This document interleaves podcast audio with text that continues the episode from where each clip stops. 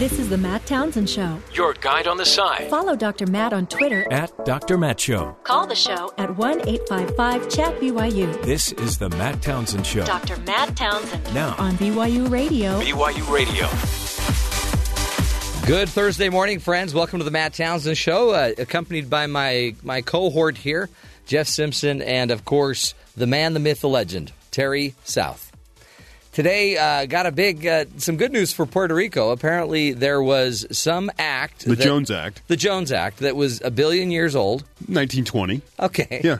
1920 that was blocking uh, recovery efforts. It had something to do with if you're going to have U.S. shipping from the U.S. with U.S. goods, it had to be on a U.S. ship, or you had to pay extra taxes once it got to Puerto Rico. And it's like, just send Brilliant. them the relief supplies. Brilliant. Let's worry about the taxes Yeah. going into Puerto Rico.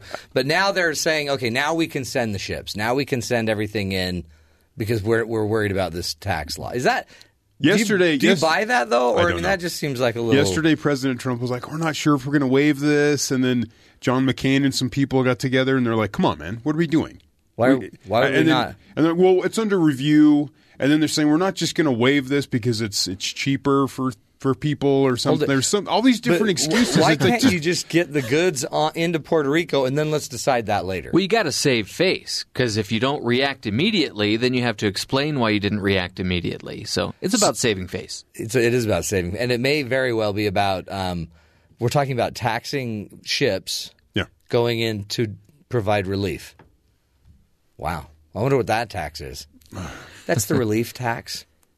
Sorry, we have to charge you for this service? Yeah, so Anyway, uh, good news though for Puerto Rico. Apparently, that uh, not only will the president be there on Tuesday, you might have some goods there even sooner, and uh, you know that's just the beginning of, of some of the issues going on with Puerto Rico. Let's get to the headlines with Terry South. Terry, what else is going on around the country we should be paying attention to? One week after Hurricane Maria in- invaded Puerto Rico, frustration growing as relief supplies are arriving on the island, but getting to them ne- to the nearly 3.5 million people in desperate need is uh, close to impossible. Power is still out, and the FCC said Wednesday more than 91% of cell phone sites are out of service on, on the island. Puerto Rico's governor says the food and water and medicine were just sitting at the port.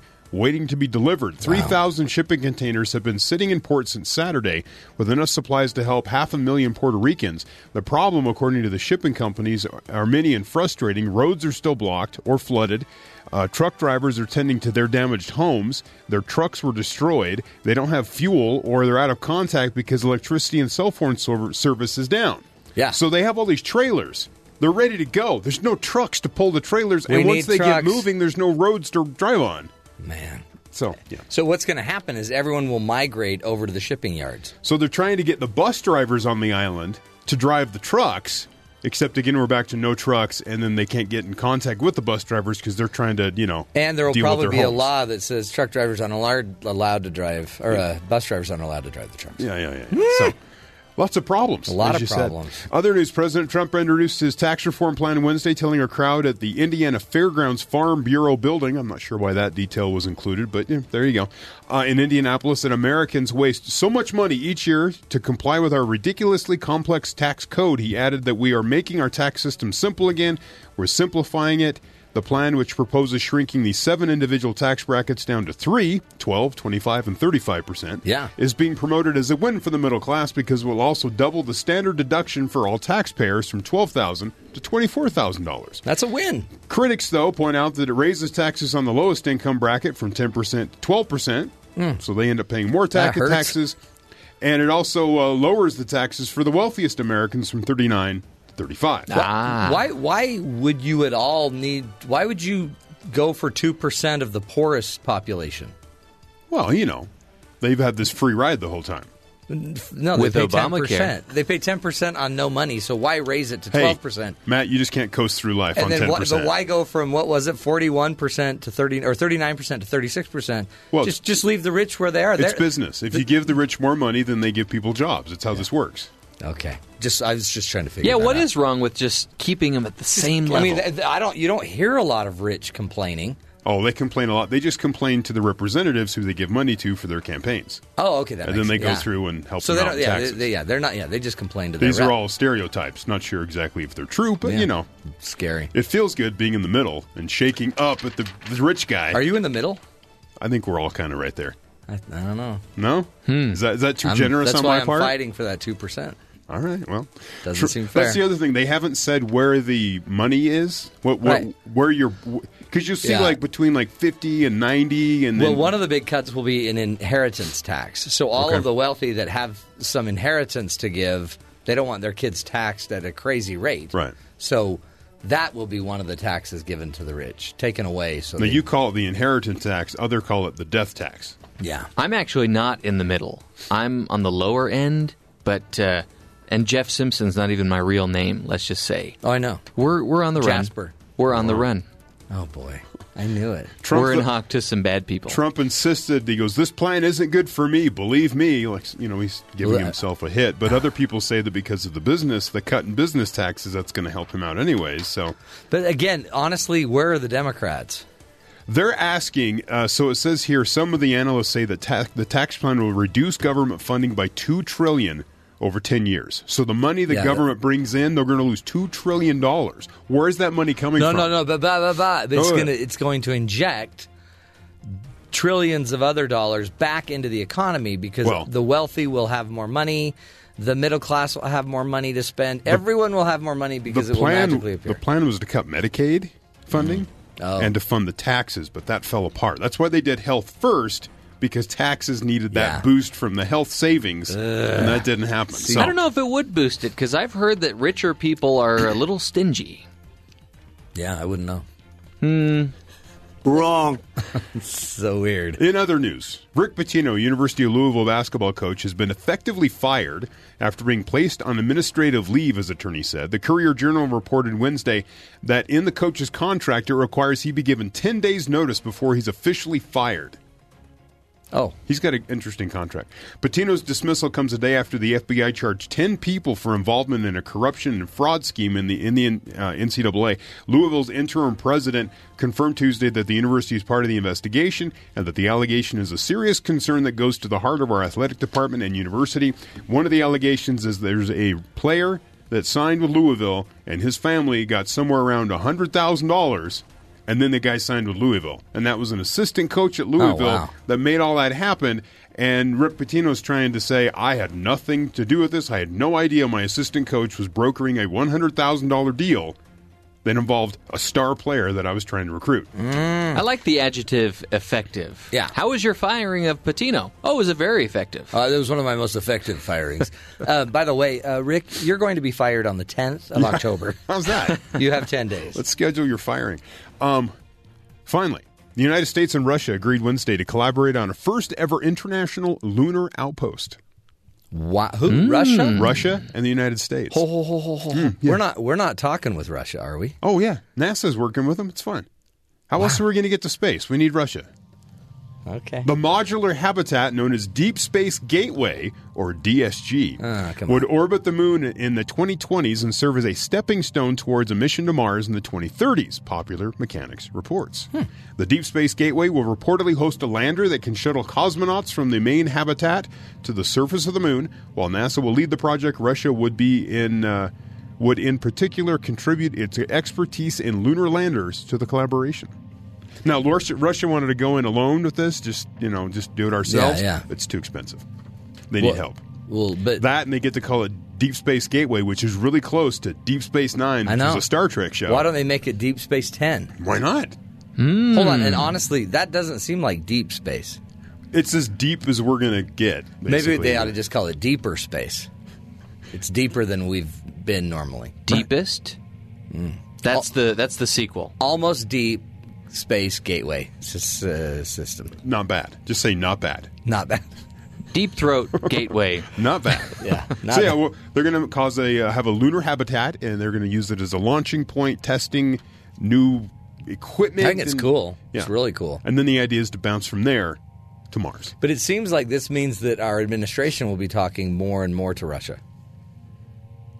through official channels, Right. not where like uh, what Jared Kushner had to, I think, redo his federal uh, what security clearance paperwork Yeah. three or four times because he kept going. Oh, wait a second, there was this other meeting I had. There's this other guy with a funny name. and name. did you see yesterday they looked into his voting registration in New York and he's registered as a woman because he just can't seem to get this paperwork thing right. Come on, guys. Jared how many how many meetings have you been to that you've already forgotten about or would like to forget about? oh, all of them. Like the one where they were, you know, purposely trying to bring in uh, information about Hillary Clinton. Yeah, that one. That one you just kind of forget about that one. He, he he has a hard time with paperwork. Yeah, the paperwork issue. You might, but I mean, you know, it, it says gender, and you go to uh, it's a male or female. I can't, can't remember that one. Hmm, And then he Honey? guessed. Do you think he guessed? No, he called home. Okay, Ivanka? Is that her name? Ivanka? yeah. I've got a question. um, hey, okay, so in my scary news file, so imagine you are just you're just an average Joe, right? Just a normal guy. You get on your airplane, you're going to Vegas. You know, It happened. I this yeah. I have I hypothesize about this all the time. um, and you are um, you're in Vegas. You're you you're you get to Vegas. You go pick up on your way in. You're driving into the city from the airport, and you're like, "Hey, I I, I wanted. I'm going to go get a soda and a Slim Jim." And you walk into uh, the the the store, and standing right there is O.J. Simpson. O.J. Simpson is likely to be released shortly after, according to uh, his friend Tom Scotto, said that Simpson is scheduled to be released shortly after October 1st. Possibly on Monday. Just in yes. time for Halloween. They're not telling, no one's saying when he'll be released, but 70 year old O.J. Simpson will be out and he'll be released from a facility near Vegas. And so, can you imagine? You look over and there's O.J. I mean, it's not like he's going to hurt you, but it would be startling. Like, huh? You realize if you say the juice three times, then uh, a, a, you know this demon will appear, Really? and he'll help you uh, get rid of the people that are in your home that are haunting it. And then, just to further the story, because I like stories, then um, a white blazer pulls up out front. And uh, yeah, what's his name? Cowlings is driving and uh, picks up OJ. AC. AC Cowling, is that his name? And then they go for a little drive. That's scary. Don't say the juice three times, please. The juice three times, please. The juice three times, please. The juice three times. No, I'm not going to say it. I'm not going to say it. Okay, you never you didn't finish it. I so I didn't. I didn't. Hey, we've got a great uh, guest coming up, and this is going to be kind of a mind bender. Well, where's McKenna Bouse? She's not in the house. Okay. But um, what if I told you they did a study on teaching social skills to kids, and and and the whole goal was taking young children that might be in jeopardy of. You know, eventually not finishing school, taking uh, kids that maybe whose parents are separated or divorced or who aren't living in ideal conditions. And they, they did a test over time, a longitudinal study, to see what happens if we teach them social skills, communication skills and actually train them up to be really good uh, socially skilled kids. I don't see a downside to that. Not a downside at all. What if you found out, though, by doing the training with these kids, it increased their likelihood of voting by about 6%? Really? They were more community oriented and more socially, more community active. So they're more likely to vote. That's fantastic. So if you want to get more kids to vote, what if the answer was just teach them social skills? It's great. then we got to get on it. Let's get our kids socializing. So we'll be talking about that uh, coming up with one of our guests, a, a professor from Brigham Young University. We'll talk about his research, how he literally has been able to show um, that uh, he they can increase your kids' voter turnout. Now, can this ensure that they vote for the right person? No. Okay. No. No. But you would think with some social skills that might help. Maybe they'd be able to discern the healthier socializing humans, the ones maybe they'll have a better empathy toward others. Maybe they'll have a better uh, openness toward, um, you know, the needs of the world and the community. They'll be more informed. they'll be more informed and they'll be more compassionate, more empathic. So we'll be getting to that uh, research up next. Uh, how, about, by the way, an accidental finding that wasn't what they were even looking for at all, but they found out over time. Good social skills actually increases the likelihood of voter turnout, which is important because the United States we don't have a I mean, we have a we have about fifty five percent of the country that votes. That's really sad. It's one of the lowest uh, voting voter turnouts in the Western world. It's so crazy when you have women and blacks that fought so hard for the right to vote, Yep. and now only half of us are voting. and now only half of us are voting. And interestingly, by the way, so half of those are women, right? So fifty percent, or probably more. Well, I bet their voter records might even be higher. But in France, it's sixty-eight percent roughly of the people vote, which is, is, that isn't even great. We should have ninety percent turnout, Yes. but we don't. See, instead of focusing on forcing NFL players to stand for the national anthem, why don't they just force people to vote? Well, then, then that, that wouldn't be a democracy. but you know, it's a good idea. It's a good idea. You just, you, yeah, you just can't force people really to do anything. You'll learn that as your kids get older. That's true. I cannot force my kids to eat their dinner. No. Oh, it gets worse. You can't force them to get home on time, to turn their phone off. We tried to force our kids to go to a really great play last night, and almost all of them went, Really? except one of them didn't. What was the excuse of the one that didn't go? Uh, he just had stuff. Well, stuff always gets in the way. Yeah, stuff. Stuff comes up, man. Oh, yeah. Stuff. There's nothing you can do about it. What do you do? You stuff it. That's all you can do. Up next, we'll be talking about uh, kids, social skills, and voter turnout. Interesting correlation. This is the Matt Townsend Show. You're listening to us right here on BYU Radio.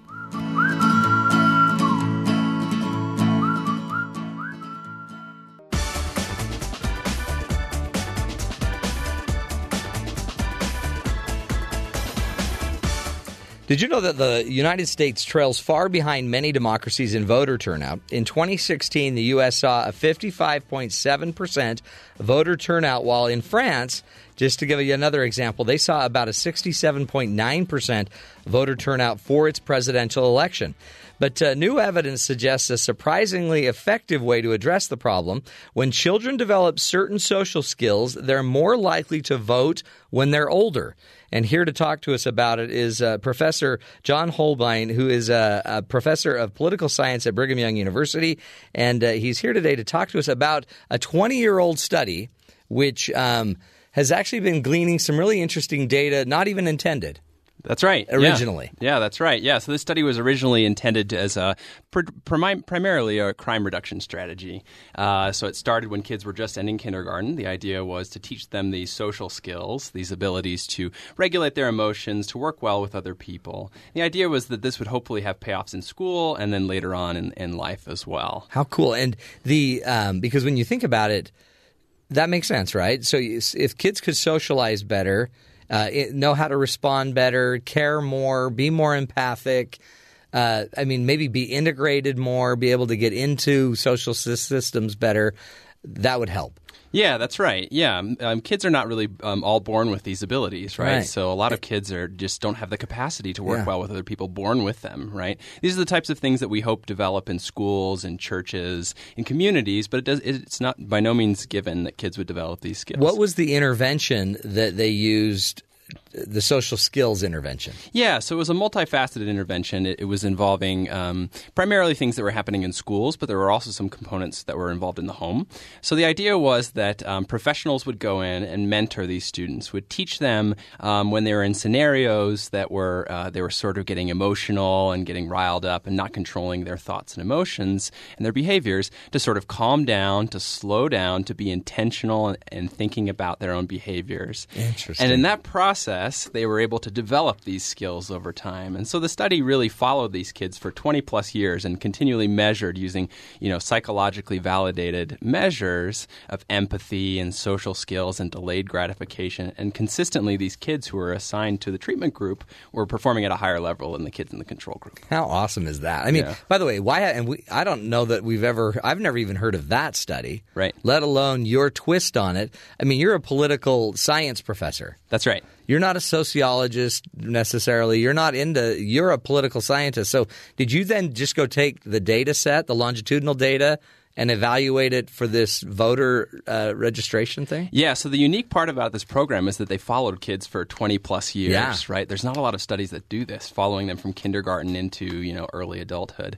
And so I said, I went to the principal investigator, Ken Dodge, who's a child psychologist, and said, I'm a political scientist. I think there's potential for some collaboration here. So uh, what we did was we went and searched for these uh, uh, children who are now adults in voter records, matched them up, and then we're able to see uh, with their validated votes uh, which uh, gr- the, either the treatment or the control group was voting at a higher rate. And it turns out the kids who were exposed to this program starting in kindergarten Yeah. actually voted 20 years later at higher rates than those in the control. And and how much higher?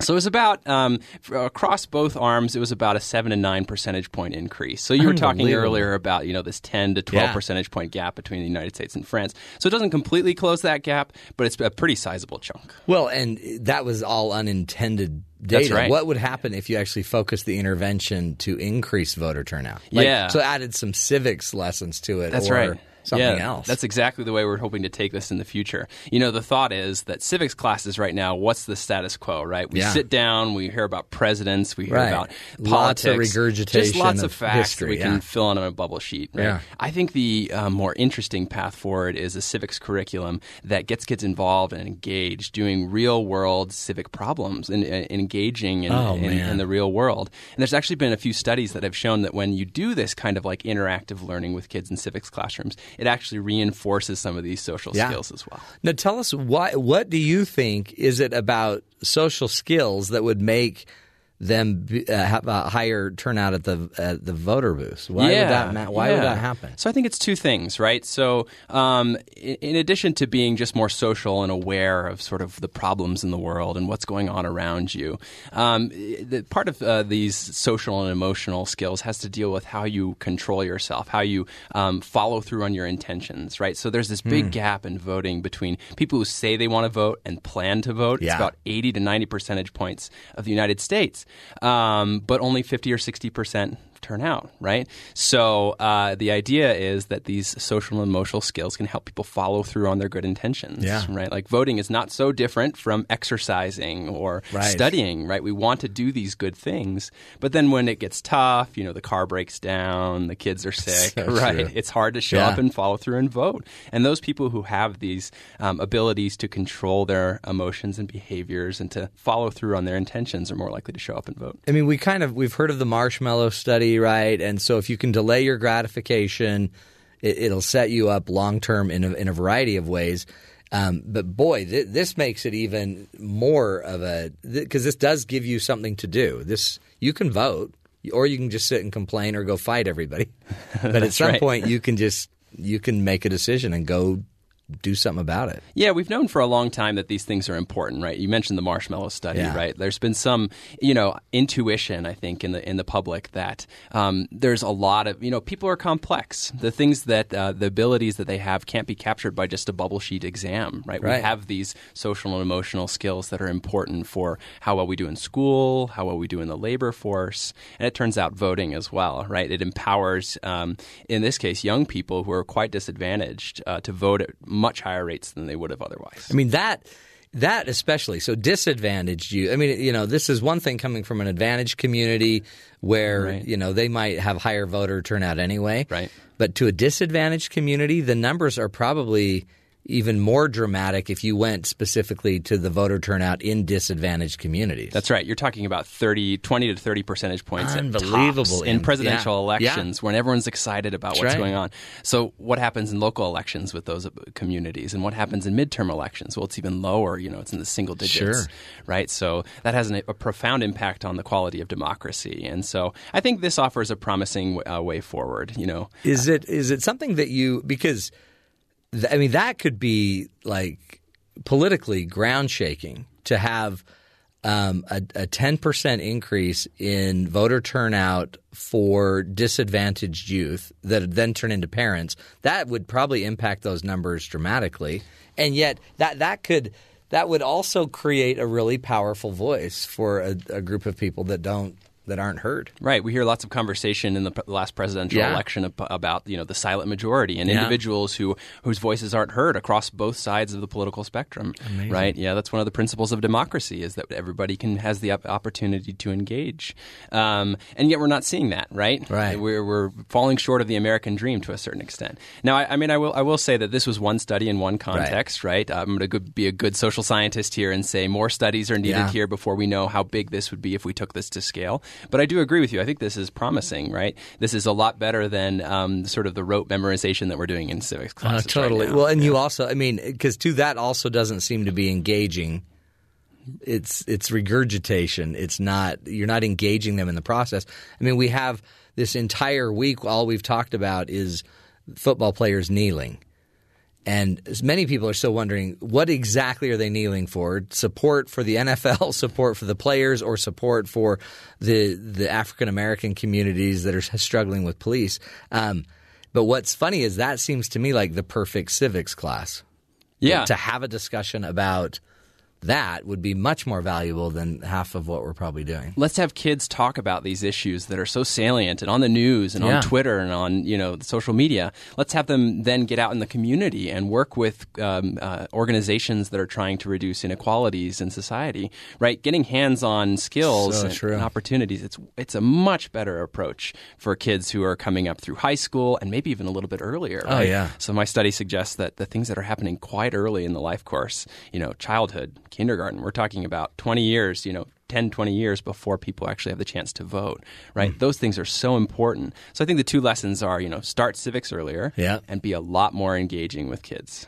a lot more engaging. Let's continue the discussion. We'll take a break, and as we come back, we're going to be talking about what you can do as a parent, how parents can uh, can help their kids dig deeper. I think into their own emotional capabilities, their social capabilities, and turn those skills into you know voter turnout and and political activism and even just engagement in our uh, community and political process. This is the Matt Townsend Show, doing what we can to help you be the good in the world.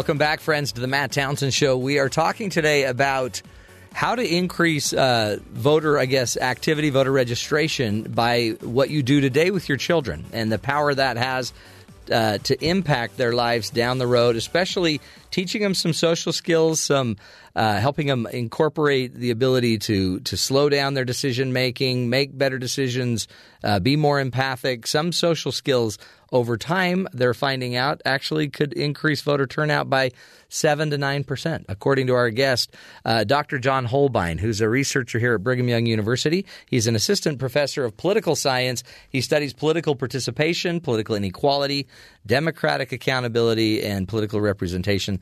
John, thanks for being with us. Hey, thanks for having me. This is super. Um, it's important because the idea that all you do is by teaching basic skills. You not the coolest thing about the research that I didn't even know about was how it impacts kids' just success in life. I, I mean, social skills make it so you you you don't just not get beat up.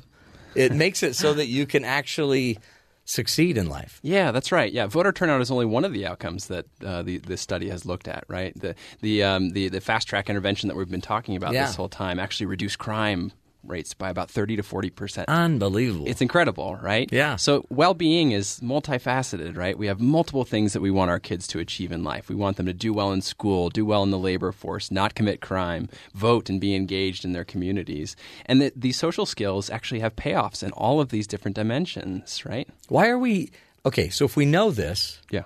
why is this not like mandatory curriculum? Well, it's becoming increasingly more a part of schools' roles. I think, um, whereas maybe 10, 20 years ago, you wouldn't hear much conversation about social and emotional learning. Right. You'd hear all about No Child Left Behind Yeah. and test scores and how the achievement gap is so important. And those things are important, Yeah. not to minimize those at all. But we're increasingly seeing schools trying to um, teach kids these social and emotional skills to reinforce the things that parents are doing at home to try and help them in multiple aspects of their life. That's cool. So what you basically were doing, let me make sure I understand this. You took a BYU family science professor and you um, you started drafting off of the back of his research and found a really cool turn here where if we teach these social skill interventions early voter turnout goes higher goes up with the children. And you're saying you're there's other places that are seeing similar or, or there's potential for other research using other researchers around the country That's right. Yeah. So this project started when I was a graduate student at Duke University. So they've been running this longitudinal study for over 20 years now. So I was able to piggyback on, on That's some of the things that they've been doing, which is really fascinating. There's also some really fascinating work that's being done in Chicago right now to help uh, kids who are a little bit older, right? You you might say, well, it's great if we can invest in kindergartners. Yeah, what You if know, it's too late? What if it's too late Yeah. for all of these kids who are in high school and middle school already? And it turns out that it probably isn't too late, right? It is still a possibility to teach these social skills when kids are a little bit older, right? So that's the direction that I'm hoping to take. Yeah. Uh, one direction is to say, can we do this a little bit later? Could we incorporate this into a high school civics class and would it have a similar effect? That's so awesome. And would you call it? Would it, is the civics class the best? I mean, place for it, or should should social skills be inter, uh, you know, i- injected into every class? Yeah, I think it's both, right? I Right. think it's definitely every class, right? Instead of just doing, uh, you know, readings about, you know, various uh, literature in, in English class, right? Right. You, want, you might think about interacting in groups and thinking about building, you know, team-based learning type skills. Huge. Yeah, these types of things that pay off across all dimensions. So I think the ideal is not just in civics classrooms. We don't want to pour everything onto civics teachers and say it's all your fault. That's Yeah. definitely the wrong message, right? But what we are talking about is a fundamental transformation of schools, and we're seeing this a little bit happen already in schools, and I think it's a really exciting and fascinating. Do you do you sense that? I mean, because civics is about our our diversity and our integration of ideas and figuring out how to create dialogues, which it seems like as a country we really struggle doing. And it's almost like we've left it up to talk radio to lead the discussion. Where if we could get kids civically engaged on issues in healthy dialogue, we could pump out some really healthy communicators and dialoguers. That's the democratic ideal. Yeah. Right? That's what our country was be- built upon, right? This discourse that was civil, right? That people had opposing views, and there's nothing wrong with that. And no one has to die. That's right. Yeah. Or no one has to spend all of their time fighting on social media, right? That's right. Right. So imagine, you know, th- this has potential payoffs in, in other dimensions as well. Not just whether you show up, but how you participate, the quality of your participation. So true, John. What do you? What advice do you give parents? Can can these same skills just be taught at home? Yeah, so the first thing I would say is to not lose hope, right? These are not, we know for sure that these are not things that you're just born with and they stay stable for the rest of your life. It's not like a gene, right? Yeah, right. Right, so that's the first thing. The second thing I would say is to start early, right? While, while there is some research that says that you can sort of catch up if you start, you know, middle school and later, start early trying to engage Yeah. these these skills. And then the last thing I would say is, is, is these things are learned in small moments, right? How to um, control one's emotions and, and, and behavior is, is learned step by step. So the, I take a lesson from uh, this fast track program that we've been talking about. It really taught taught kids to number one to take a deep breath when something hard was Yeah. happening, to reflect and to um, Come up with like a real decision. yeah, a good right. To choice. Really say what they were experiencing, to make a choice that's positive and move forward, and then to step back and evaluate that afterwards. So parents can encourage this type of behavior as well. So we think about how parents sit with children and help them learn how to read. Right? You could think of a parent sitting down with a child who's having a hard time or who is, is facing some sort of opposition and helping them walk through this process Hmm. of coming to a productive solution. That's really powerful. And um, too, just parenting, uh, the social skills is one thing too. But is, is is there data that shows how parents vote and how active, civically active they are, is, will impact how their kids are civically active? Definitely. So these things are socialized from early on. Yeah. Yeah. That's great news. If I mean, it's one thing to sit and complain, and it seems like in today's society, everybody has an opinion, and everybody knows they're right, that they have the right to express it. But there's more about expression, like activity and doing stuff, and I mean, and again, it's it's easy on Facebook to just like somebody's comment, Right. and you think you're now, you know, civically active. Right, yeah. But it's another thing to get out and vote. Yeah, and even more so to be involved in your community and to go to community meetings. I mean, you go to school board meetings, and it's just kind of depressing. The, Yeah, the, the few I- people who show yeah. up to you know get their hands dirty and be involved in, in some of these forms of participation that take more time and energy. Uh-huh. Yeah. Right, but that's where we need it. Right. That's And it, it also seems like it, you know sometimes those aren't the people that represent you anyway. The extremes will show up. right. That's right. The average don't. Right. You know. That's right. Yeah. So there's this big gap in uh, participation in America more generally ac- across not just the voting booth, but also in other forms of volunteering or uh, reaching out to elected officials. So elected officials only hear one type of voice, right? So true. Do you do you see a difference in the world of politics um, and and how we talk about it with social media? Is it do you sense social media is helping our political process or hurting it as a political expert? Oh, it's hard to say, right? It's it's pushing in two directions at the same time. So it's hard to know. At certain times, I feel like one side is winning more than the other, Yeah. right? Of course, it's giving us lots of information and giving us tools to very easily know where to turn out and vote, for Yeah. example, right? But then it's also giving us a forum for, uh, you know, reinforcing sort of bad behavior, right? Um, so I don't, I don't think there, there, there have been studies out there that that, that suggest that, that this bad behavior is by no means um, uh, a, a guaranteed end result, right? Yeah. There are ways to sort of structure online discourse to make it a little bit more civil, Right. right? But there is definitely this tension pushing in both directions. We have access to more information readily at our fingertips, but also for people to sort of silo themselves into communities that just agree with them at all Yeah, and yeah, and we just sit there in those echo chambers and Right. Everybody loves each other. Yeah, and then we right. turn outward and we can't relate. We don't know how to handle each other. Right, and that skews your whole view about how society works, Yeah. uh, how your attitudes about um, politics are, and your levels of engagement too. Totally. John Holbein's his name. He's a professor here at Brigham Young University. Thanks, John, for being with us. Thanks for having me. and giving us this great insight. It's amazing, folks. Uh, social skills, emotional skills, emotional management skills, emotional intelligence skills. They make a difference. And uh, who would have thunk that? The, who would have thought it? You know, they make a difference in your voting later in life. Powerful insights. This is the Matt Townsend Show. You're listening to us right here on BYU Radio.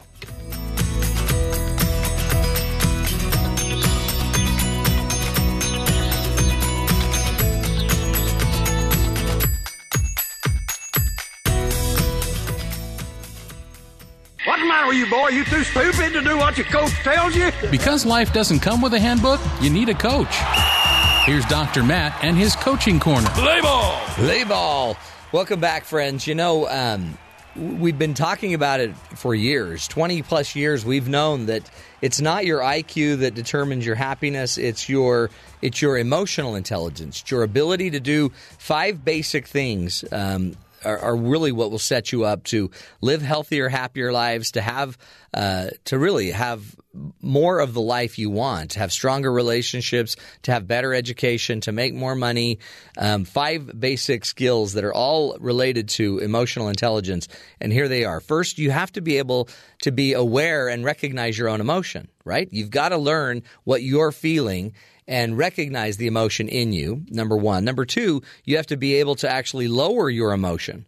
That is a skill. That isn't a part of an emotional intelligence skill set is that you have the ability to actually take your negative emotions and lower them, to bring them down. The third skill of emotional intelligence is recognizing the emotion in others and seeing that emotion, right?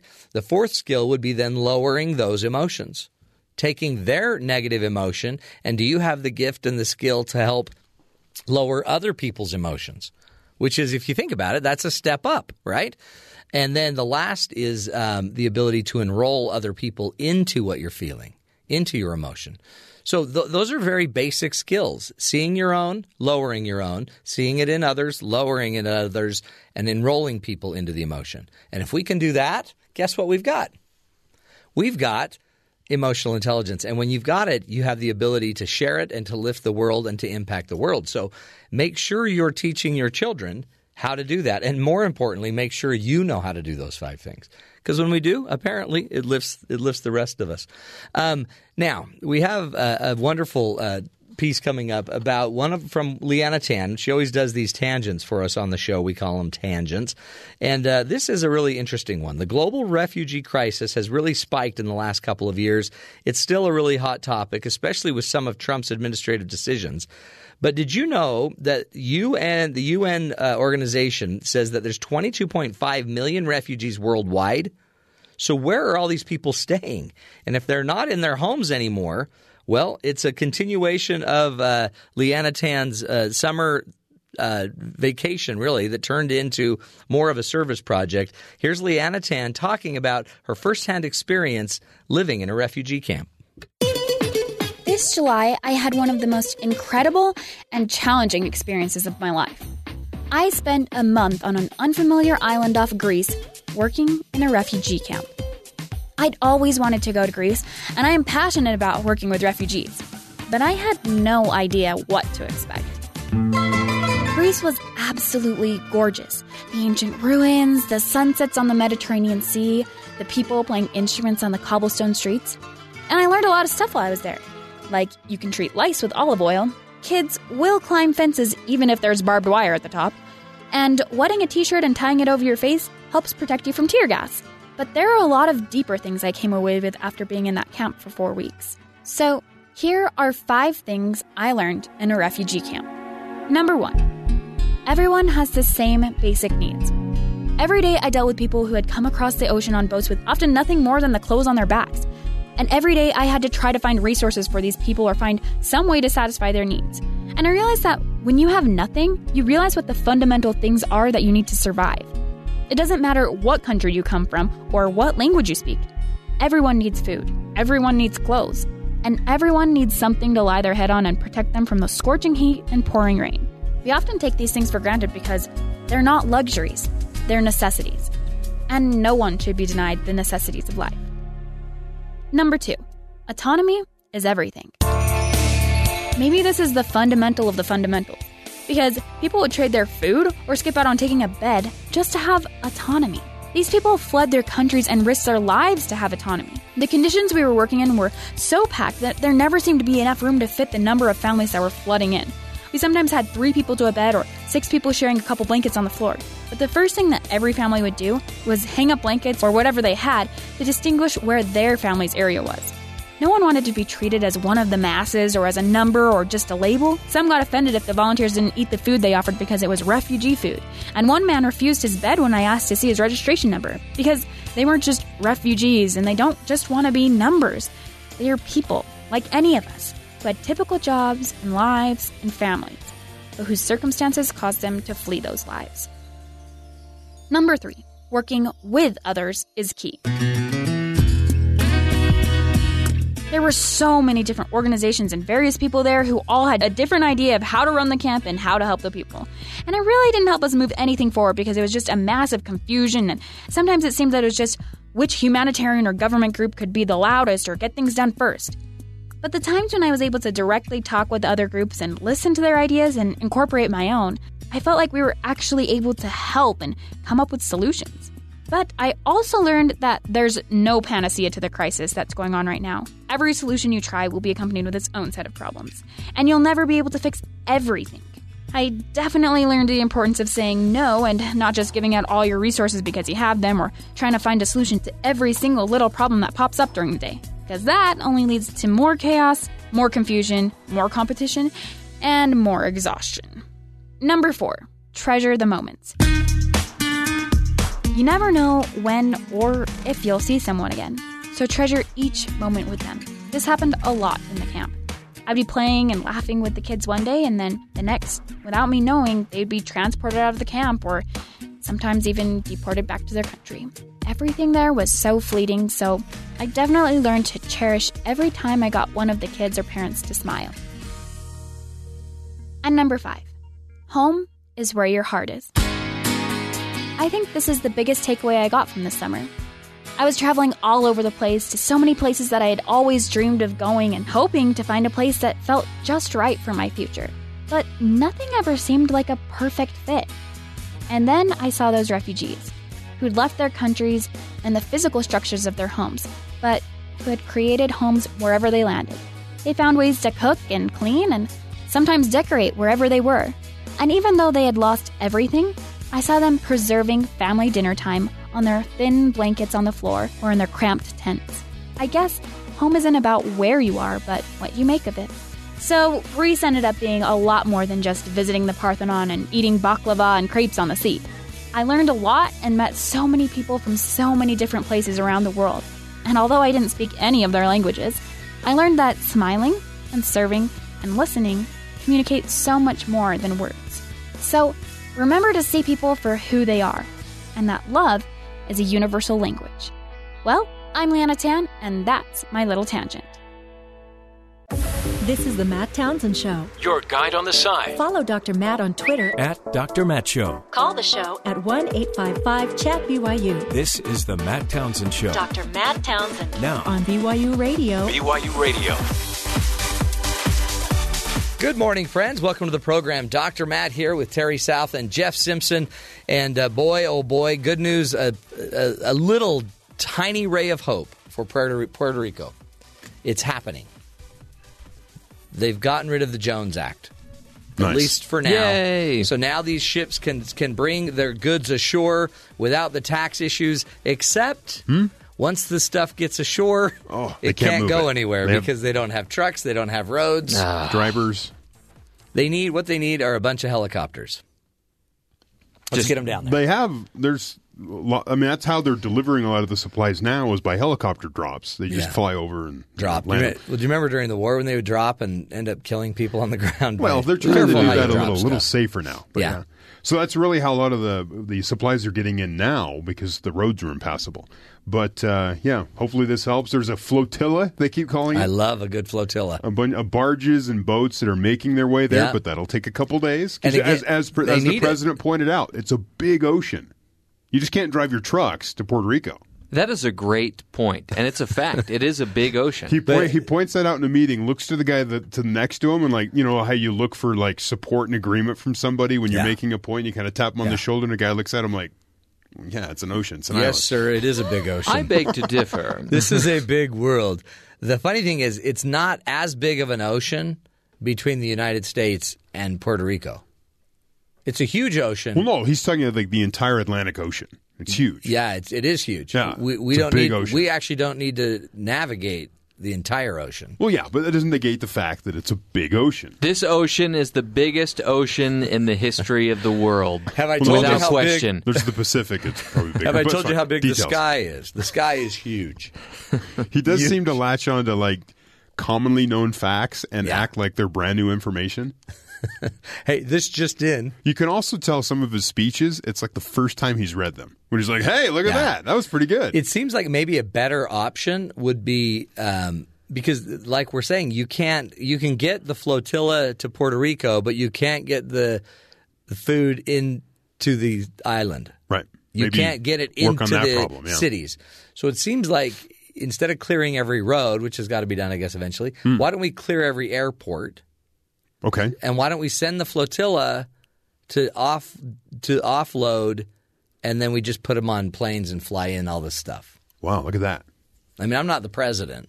Or a logistics No. expert. But, you know, could happen. But it just seems like, or you can just go have a bunch of boats out there waiting for the lack of trucks and truck drivers and roads, so you'll just sit and wait.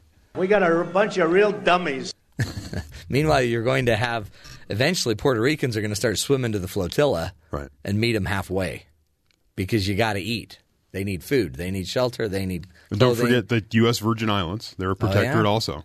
man. And they're just, they they were, they, They, said, were what, Irma, was it Irma that came through and then Maria? Is that how it worked? Yeah. So Irma Yeah. came through and like leveled the place, and then Maria came through and flooded the place. yeah. And that's where they're at.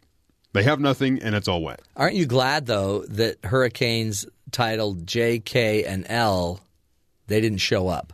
Hmm. Because Irma and then Maria. So J, K, and L must have just petered out. What about Jose? See, Jose kind of spun out. and Spun really out. didn't. You know what? Jose just spun out. You know that's how He hit a couple islands, guys Dominican, but Irma did Yeah. damage. Maria did damage. The you know the guys just spin out. What my mom used to say. Can't count on the guy. Um, we uh, anyway, our prayers go out again to Puerto Rico. I wish we could do more. Um, I just gave my advice: fly stuff in. Did your part. Good job. But again, just just to circumvent the issue of the big ocean. and it came down to a a law from 1920 that they're it's almost like they're trying to say hey this law was why this why the response was slow Uh, yeah. not that we just sort of forgot that it's it almost feels like someone had to inform whoever was in charge that Puerto Rico they're citizens Right. and it's not like it's something that some because some of the islands are Dutch protectorates or France involved. Like okay, they'll, they'll take care of those. And they maybe did they think that Puerto Rico was I don't know, but another Puerto, Puerto Rico has representatives in Yeah. Congress. So, but they, like President Trump pointed out, they are behind on taxes. I think it was also a law back then that if your date for the town ball dropped out on you, you had to take your pig. Oh, Oh, that's not yeah. good. So it's a little outdated. Um, let's get to the rest of the headlines uh, for other outdated laws with Terry South. Terry, what's going on? Yeah, tax reform. President Trump launched his uh, push for tax reform Wednesday in Indianapolis, promising a once in a generation opportunity and revolutionary change. Under the framework, we will dramatically cut the business tax rate so that American companies and American workers can beat our foreign competitors and start winning again. Yes. Yay! So we've been winning this whole time. the- well, No. He says you're going to get tired of the winning. Yeah, remember he he said we weren't winning enough. We were going to get tired of it, and apparently we're we're about ready to start winning again. So the New York Times reports the proposed framework reduces the corporate tax rate to 20% and doubles deductions for married and single filers from 24,000 and 12,000 respectively and reduces the number of tax brackets from 7 to 3. Now with the business, Trump wanted it to 15, I think. Yeah, 15%. He wanted to drop it to 15, but the people that put the bill together left it at 20. Now what Trump wants to do is the art of the deal is you go for the hard sell. So he wanted to say 10 Ten. and then they could back up to Yeah, 15 where he wanted it. See, so yeah. apparently yesterday before he was going out or was, it was Tuesday before because he gave the uh, announcement of the tax plan on Wednesday. On Tuesday he was in the White House. Lots of concerns from the president about the fact that it, the the plan isn't what he said it was supposed to be, and you guys did something different, and so they're worried that he was even going to present it on Wednesday. Oh wow. So the fact that it happened yesterday apparently relieved a lot of stress in the White House. That's a big deal. But it, it, where is this going to bring? Remember, the big discussion was Apple. All these companies Right. have offshore money that they they're not bringing back to the United States. Yes. So is this going to address any of that, or is that Yes. corporate tax? Well, no, because uh, the the corporate tax rate uh, he wants to drop it to twenty percent. Yeah, It's up that's- in the that's what he's 30s, trying to get- the so, 40s. yeah. So he wants that, but he wanted it actually at fifteen. But Right. his people wrote the bill for twenty. So he's like, "This isn't what I wanted," and they're like, well, it seems like the work." first thing they're going to do when the money gets here is then pay dividends, which will just all the rich will have more money, and then they're going to have a lower tax rate anyway. You're wrong. yeah, mm, it's the way it looks. I mean, if you want to look at it in a I mean, negative yeah, light. if you want to be negative toward the rich. I, I, if you go with Trump, he says it presents the biggest tax cut in history. There's never been tax cuts like this that we're talking about. He's promising middle class will be the biggest winners of this tax plan. But it's funny that makes sense, but we never mention the middle class in the tax cut. That's right. We mention the up or the rich and the poor, but we never. But it seems it- like to make it the best tax cut for the middle class, the middle class tax cut would need to be dramatic, They're doubling deductions, though. right? Yeah, so you get your savings there. No, but so we're still paying the taxes, Well, but yeah, we'll, we'll but- get it back. Yeah, it, it's Why fine. don't you just cut them for us? Hasn't he figured out by now that by prefacing things with this is going to be the biggest or this is going to be the best, is he's setting people up for disappointment. Yeah. Mm. Imagine me. if they Trust if, me. if BYU Radio said this is going to be the best meeting you've ever been to. Oh, that's what we say. I've heard that before. and by the way, they are great meetings. They're great meetings. They're well scheduled, yes. I've had more great meetings here than any other company. I've been at. Alternative facts. In other news, falsified news stories on social media sites like Twitter flooded U.S. swing states, ultimately won by President Trump, including Pennsylvania, Florida, and Michigan, in the days leading up to the election day last year, according to a study published by Oxford University on Thursday. In the hard fought battleground states, the links in many cases emanated from Russian sources and WikiLeaks, the study showed. Many people use these platforms to find news and information that shape their political identities and voting behavior, said the lead researcher from uh, Oxford's Computational Propaganda Project. We know the Russians have invested in social media, she said. Swing states would be the ones you would want to target. They're saying they targeted individual counties. Then the Oh. question is, how do they know that those counties were vulnerable, and they would get the most bang for their buck by targeting that individual county that just happened to go for President Trump? Hmm, how did they know? That's what's being investigated. Well, So, but I, yeah, I, mm, yeah. I don't know. There's all kinds of I- speculation, but yeah. people don't know. Uh, other news California Governor Jerry Brown signed a bill Wednesday moving the state's primary elections from June to March in an attempt to get presidential candidates to spend time campaigning in the state. Because by June, it's over. Yeah, That's smart. right? So all these smaller states have have basically decided who the presidential candidate's going to be. By the time they get to California, you're just kind of doing a victory lap. But California has bunch of electoral, you know, electoral but, votes. but it's pretty much blue. Not all. And, and but when you're looking at the primaries, it's Republican primary or Democratic Oh, primary, primaries. right? You're going for Yeah. the primary votes. So you drop it in California early. Yeah, All those votes, there's hundreds of them versus you know like an Iowa Right. that has six or something. And so they they Oh, have see, that, there's those are fighting Right. terms. These states fight over the order of. They do, things. and so that's why there's constant shifting. Who's going to be the earliest? And there's some Yeah. people that there's I can't remember. It's probably Iowa that has the state that has a, a a state law saying they're going to be the first one, or you know, it's that kind of thing where so they'll just keep pushing earlier and Yeah. earlier. And finally, yes, we came in on Monday. NFL protests. right, right. NFL returns tonight. It's Thursday. This conversation is going to return tonight. The Chicago Bears take on the Packers, so it's actually a pretty good game. Yeah, that'll be a good. Game. Unlike the previous weeks where it's like and seriously. hey, th- they're sister cities, right? I mean, they're neighbors. They're neighbors. They really don't They- like each other football wise. other, yeah. Uh, in a statement released Tuesday night, the players and coaches from the Green Bay Packers uh, said the coaches and players and staff will join them, arms intertwined, representing uh, to represent a coming together for people who want freedom, equality, tolerance, understanding, and justice for those who have been unjustly treated, discriminated, and otherwise treated unfairly. Those of us joining arms on Thursday will be different in so many ways, but one thing that bind us together is that we're all individuals who want to help make our society and our country and our world a better place. We believe that in, that in diversity there can be university. That's, What? Yeah, yeah. Intertwined, we represent the many people who help build this country, and we are joining together to show that we are ready to continue to build. Let's work together and build a society that's more fair and just. That's from the Packers. Wow. So th- they're pre-posting. They're preparing everybody by sending out some press Yes. about what they. this is what we're do. doing. Uh, we invite the entire s- the stadium to, To- do likewise. To, but not to kneel. no, but to stand, link arms, link arms, unity, and then I, UNITY. I heard there might be a song that they'll sing. I think What song? you haven't heard this.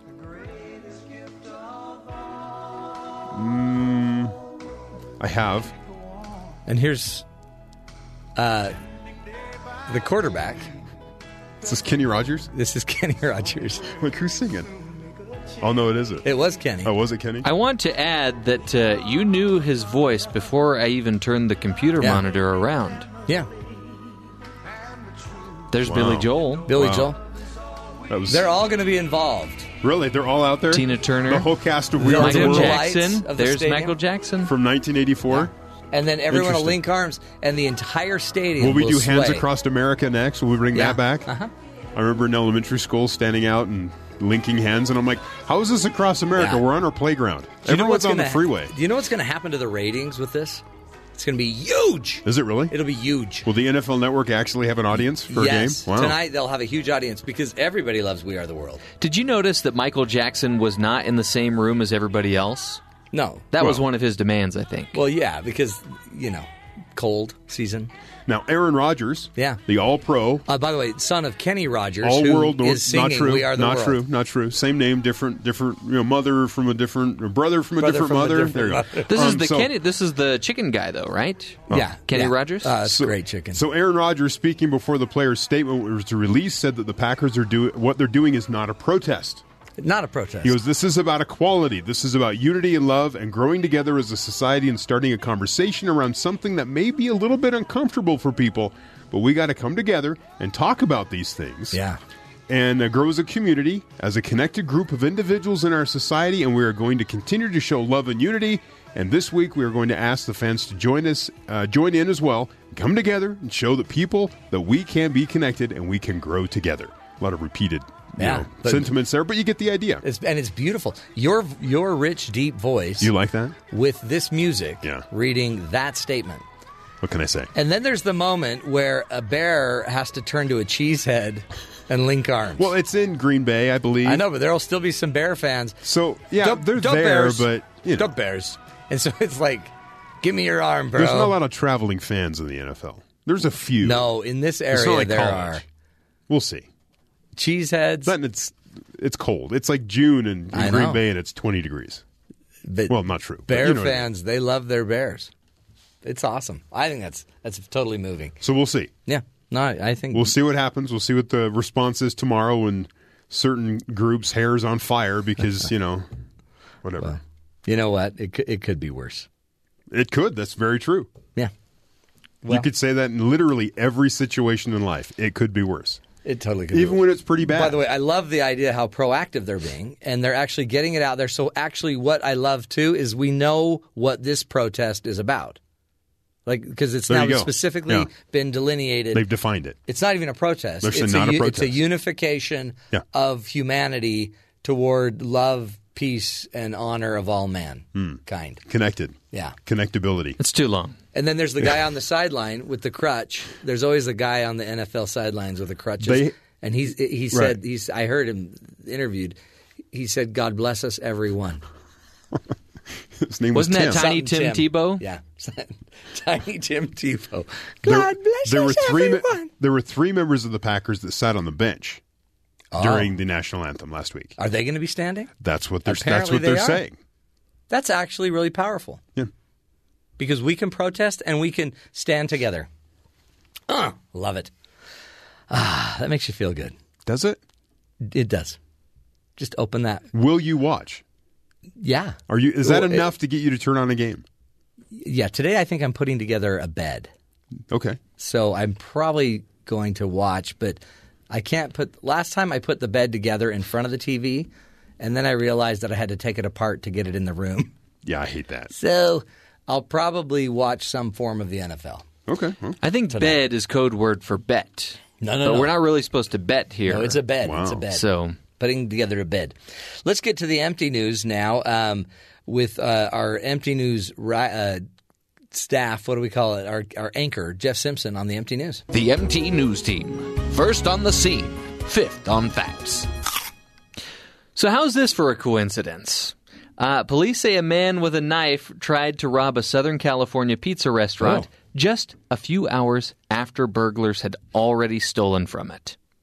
What? So he's uh, he's just a little too late.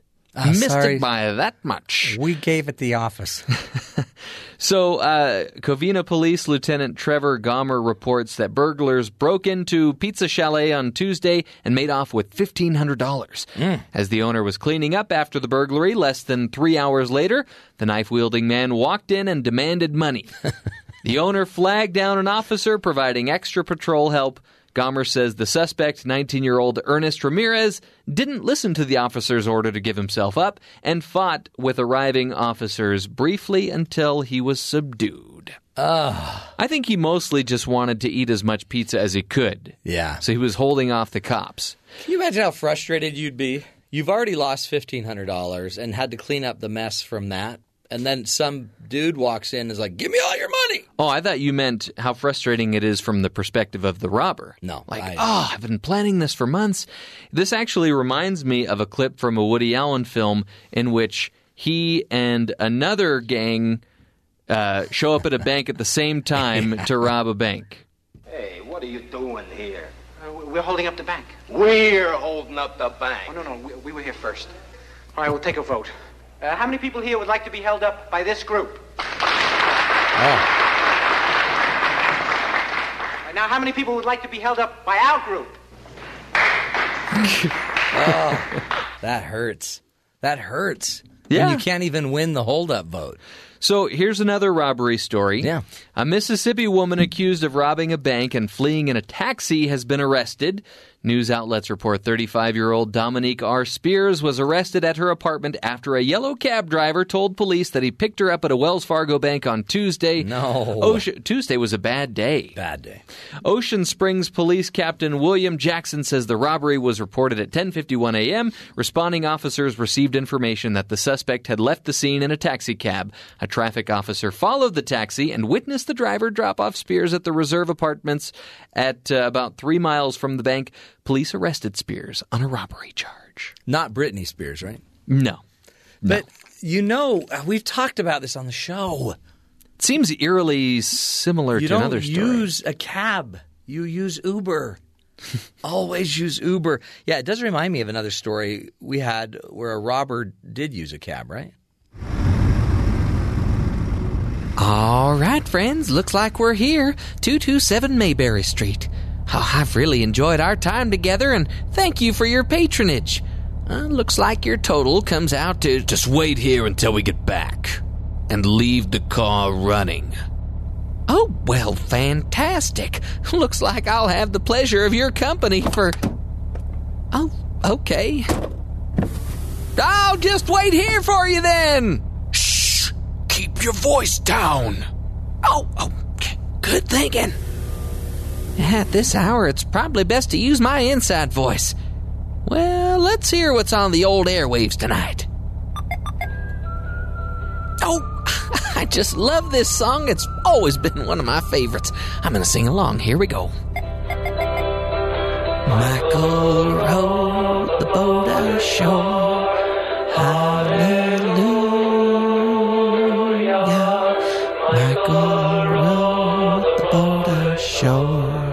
Us out of here now!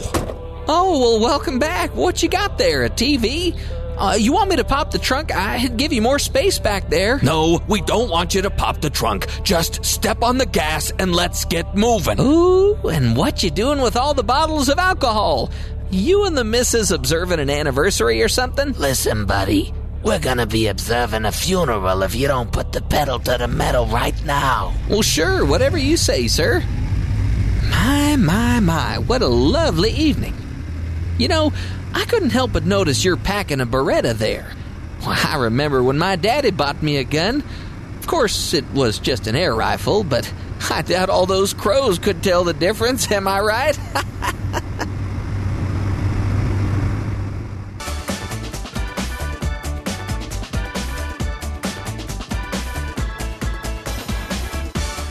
So, do you feel exhausted at the end of the day? Frequently, many of us require a couple of energy drinks to get through the day. But what if you could energize your life without chugging a, a monster or three hour energy drink? How would that be for you? Well, our guest today may have found just a solution. We're going to revisit an interview with uh, Tom Rath, who's a best selling author of the book, Are You Fully Charged? I begin the interview by pointing out uh, that with the schedules we keep nowadays, it's becoming harder and harder to feel energized. Yeah, you know, it's interesting as you as you were talking about, and I was just thinking about it. We spend a lot more time stressing out about and worrying about charging our darn devices than we do uh, thinking about how do we make sure that we're charged as workers and parents and spouses on a regular basis. Right. And and it's not I mean we it's almost like chemically we're looking just for a chemical charge, but what seems so interesting about your approach in this book is it's there's more to get charged about than just having more chemicals in your system. Yeah, you know, when I when we were looking at what does it really take for someone to be fully charged on a daily basis, that we, we weren't trying to answer the question of what are all the things that are important in life to have a really meaningful life over decades. We were essentially going through a lot of research trying to determine what are the things that people need to remember to do on a daily, hourly basis in order to finish a day and feel like you really had at least half the energy you possibly could. On average, when we started, we learned that just 11% of people said they had a great deal of energy throughout the day yesterday when they thought about the day in totality. So we've, we've got a long ways to go there in terms of how much uh, how much more energy and meaning and stronger relationships we could create on a daily basis. That is sad. I mean, what are the rest of us doing? I get. I mean, if if eleven percent felt like they had a, a good, healthy dose of energy, I, I'm I can only imagine what percentage felt like they had no energy. Right. Is Yeah, tell- it's, it's, oh, go ahead. Oh, I was just going to say, tell us what is what are, what are you finding is the key? What's the key to getting and keeping energy? the key is really to think about and structure your day so that it guides you in the right direction and kind of nudges you in various places uh, so that you're making small decisions in the moment throughout the day that also happen to be aligned with all those long-term interests. You know, I've the book I worked on before this was called uh, Eat, Move, Sleep, and I learned a lot going deep on those topics around physical health from a behavioral scientist who's an expert on the topic of how our decisions and choices affect what we eat, uh, Brian Wansink.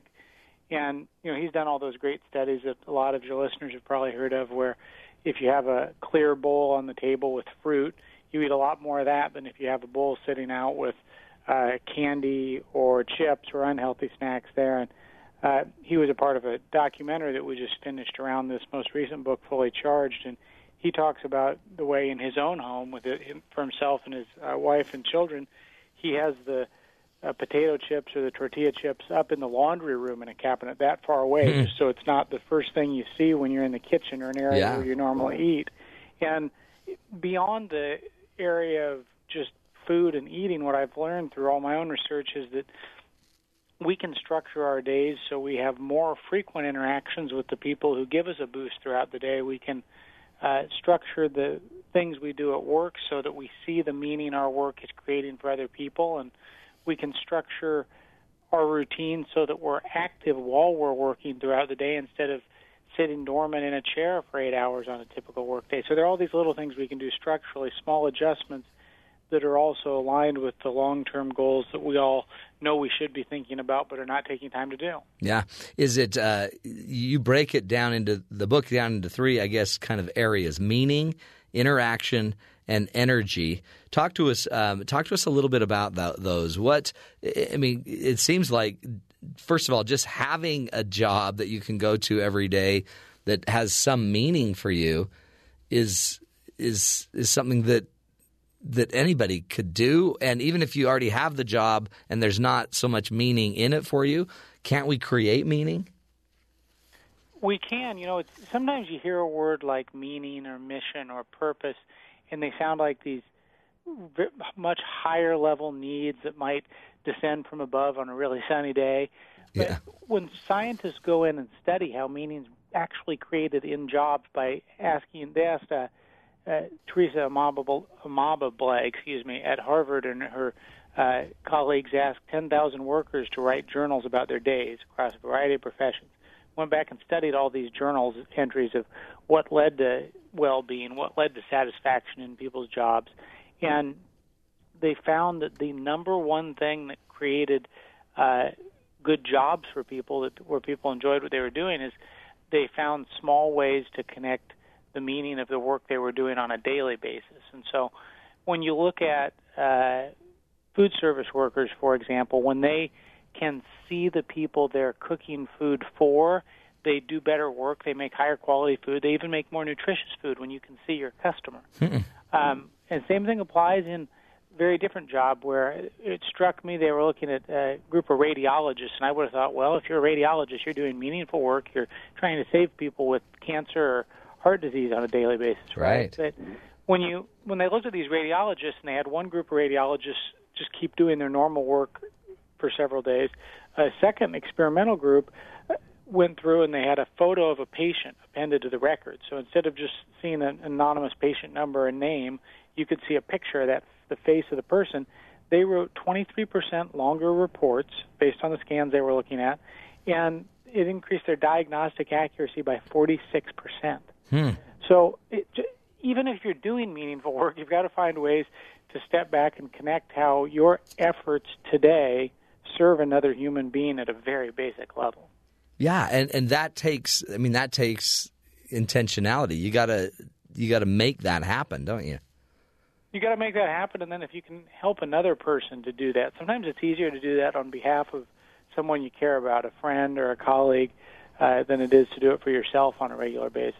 That is so true. In your book, too, you talk about small wins are a great way to create and, and, and connect some meaning. What do you mean by that? Yeah, you know, it's really the we have these kind of myths of these grand big projects and efforts that you put a lot of time into, but we have a, there's a fundamental human need for progress and to see that you did something that made a difference. You didn't just get to inbox zero. You had one conversation, even if you're working in a call center, for example, and someone calls in and they're irate and so frustrated they never want to do business with your organization again. And if you just get that person back to neutral, that may be a bigger win than you can imagine in terms of how that's minimized stress and hostility in that person's subsequent interactions as they move forward throughout their day. And so acknowledging those little things can be very powerful throughout the day. And I guess that's why you organize this. Like you kept talking about our day, our daily, our daily structure. If I'm doing a bunch of things that don't necessarily seem like wins to me, or if I'm not connecting them to meaning, then I'm spending my day doing things that don't reinvigorate me. Right, and that's it is important. That's I think it's a great thought that you've got to find those little things where you notice that they do reinvigorate you throughout the day, and make sure you find and build even more of those opportunities into the following day. The the second real key that uh, we learned in the research that people need every day is we need a far more positive than negative interactions. And it sounds obvious on the surface, but there's a lot of science behind the fact that one negative interaction essentially counterbalances three, four, five positive interactions. And so um, we need to figure out how, even in just brief interactions with strangers, if you're ordering a cup of coffee or you bump into someone in a coffee shop, how do you keep more and more of those interactions, at least 80% of them, have a little bit more of a positive bent than a negative bent? Wow, and uh, I, never thought of that because I in my when I'm off the air, eventually I, I go see clients and talk to clients, and a lot of the clients are having negative interactions. So if I don't compensate by making sure a lot of my other interactions are highly positive, I that could be one of the sources of energy drain.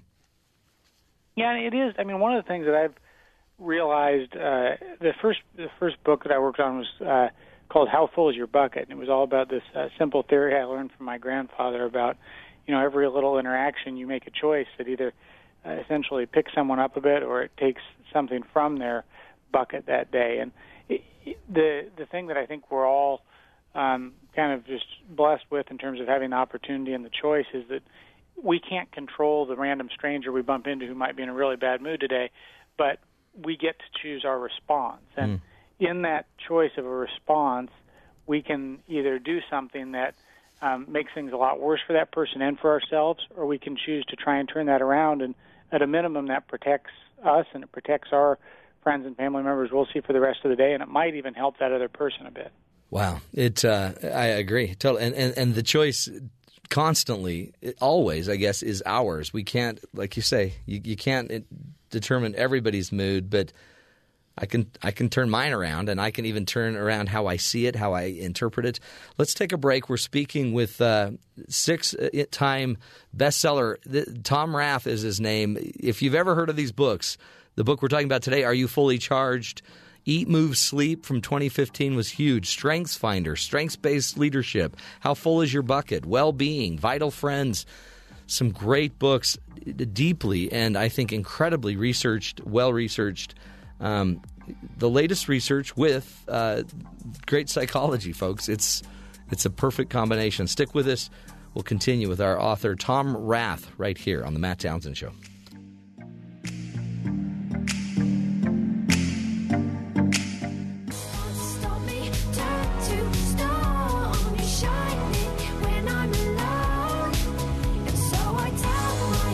Welcome back, friends, to the Matt Townsend Show. Tom Rath is on the phone with us. Um, he is the author of the latest, his latest book, "Are You Fully Charged? The Three Keys to Energizing Your Work and Your Life." He's been talking about uh, the need for you truly need some form of you know interaction. You need when it comes right down to it, you need the energy to do it.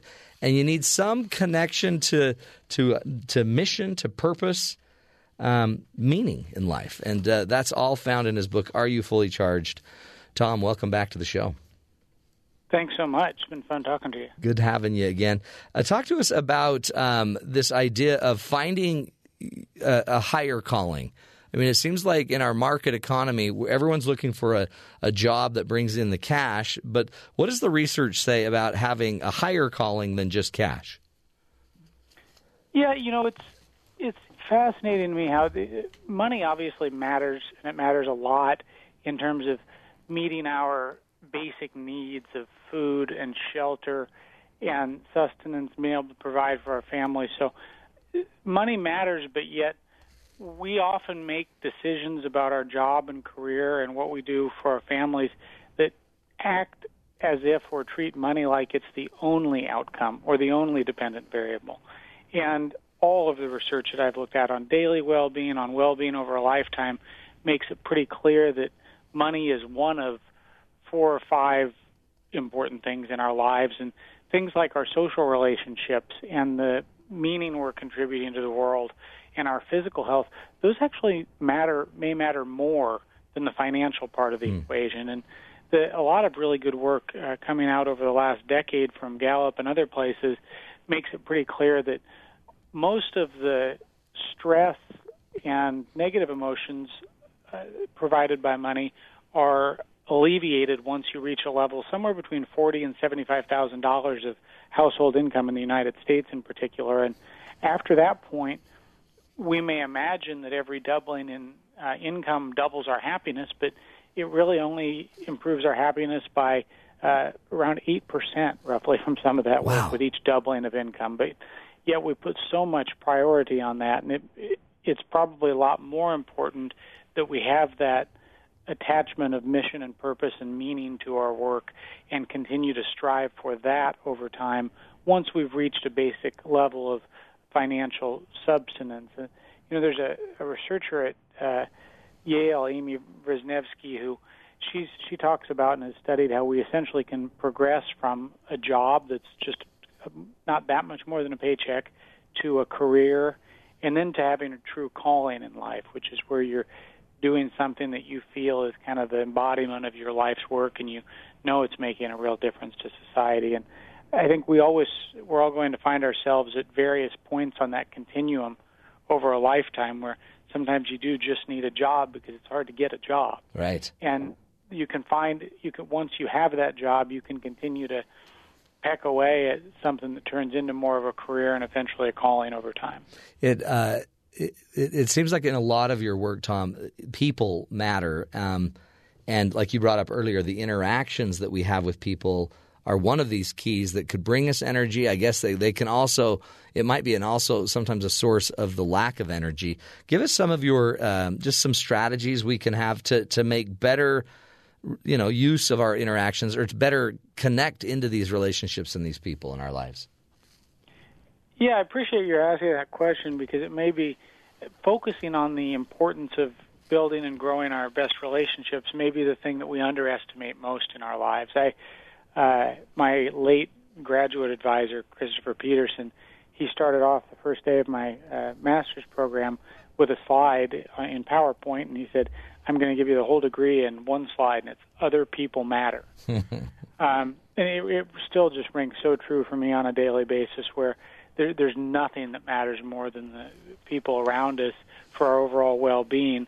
But yet we so often don't take the time to step back and nurture and develop those relationships. And as you said, it's also important to acknowledge if there are people that you interact with on a daily basis who constantly stress you out and are essentially giving you secondhand stress at work each day, how can you build your days to minimize that effect a little bit? I think uh, most of your listeners probably have someone that comes to mind when they hear the person that gives you secondhand stress. you know, I've been conscious of how do I minimize the secondhand stress that I'm exuding and radiating to other people. I know there are times when I'm in a rush throughout the day just trying to get a lot done, and when people come into contact with me, I'm probably in in a mode that rubs off as stress for other people. So how do you make sure that you're not radiating that energy throughout the day as well? And then uh, just to, I mean in this day and age, to take the time to have a conversation where you're genuinely listening to someone you care about with your smartphone not even visible or anywhere in sight is another very important thing to do. I, I was struck by some of the research as I was working on this latest book about how if I take my phone out and place it on a table, even if it's powered off, it's not ringing or dinging or buzzing or anything else, that sends an implicit message to everyone around the room that that phone comes before them and it degrades the quality of the conversation Wow. for everyone in the room. Yeah, no, it's true. You've been in a meeting where they do that, right? Where they, it, you know, if that phone rings. I, I've been in a divorce mediation, and somebody takes a call, and you're thinking, "Are you kidding? This is the most important meeting you're going to have that will impact the rest of your future, and you're going to just go negotiate your cleaning at your house." Right, and that's we've got to stop and think about what what really deserves to break into an important conversation in life and what doesn't, and then how do you minimize all those other distractions, whether it's through do not disturb or turning a ringer Mhm. off, or I've been so conscious with uh, my kids are uh, five and seven now, and to make sure that I just have the phone completely stowed away when I'm spending good time with them as much as possible.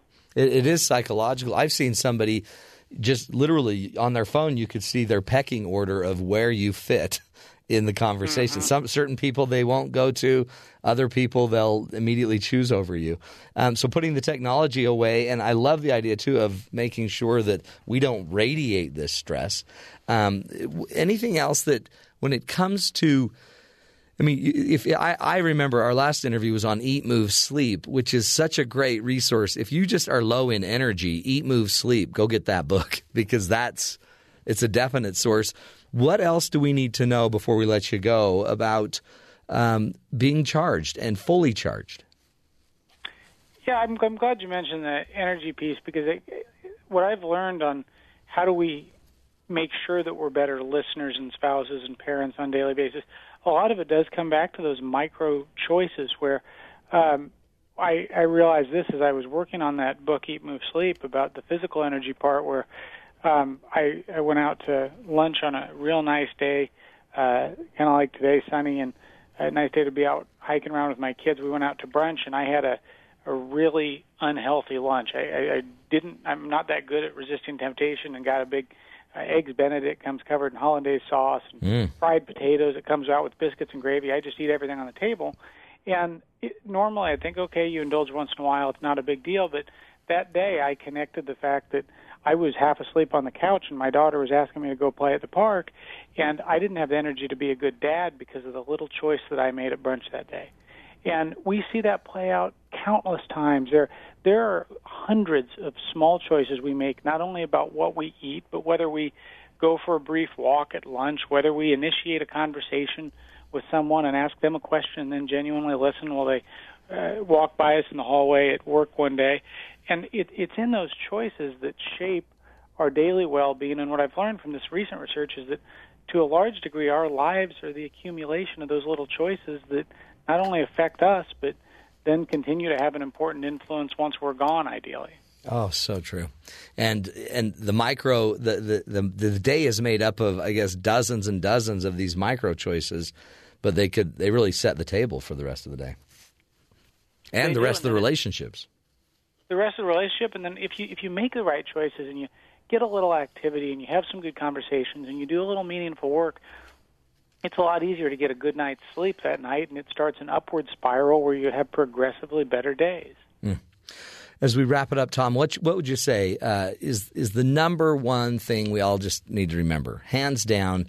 This one idea pays huge dividends in our energy and feeling fully charged in life. What's something we can all walk away with today? You know, I think the thing that has probably changed my uh, energy levels and productivity most in, in recent years has been to try and find ways to have these meaningful conversations and to do work while I'm moving around. And it, it may sound simple, but we've spent a century architecting our lives based around the principle that we should sit down all day after laying down all night. And the more you're active throughout the day, whether you're I'm, I'm just kind of pacing around on a on a headset as we talk right now, for example, instead of sitting in a chair because I think better when I'm moving around, and hmm. I have more enlightening conversations with my wife and kids and friends when we go out for a walk and talk.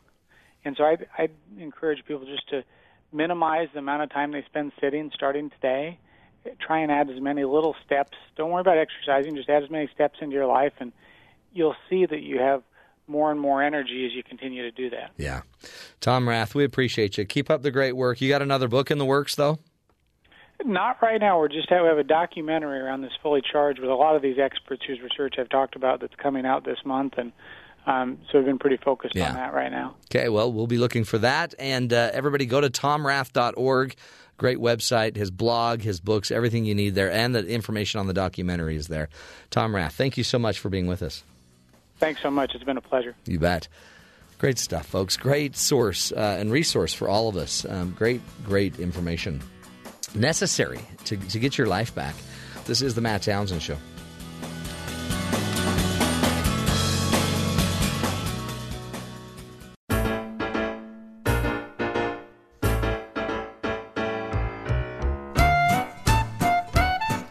It's that time, folks, to talk medical news. Uh, Terry's got a little medical update for us. Like how I'm the one that gets This the is medical great news. news. So, Matt, you've talked uh, many times bragging about working in an ambulance. Yeah, you I- I- save know, lives. I, you know, I've been on the front lines. Yeah. I've been uh, helping a lot of lives. you did the heavy lifting. Have I've you ever used yeah.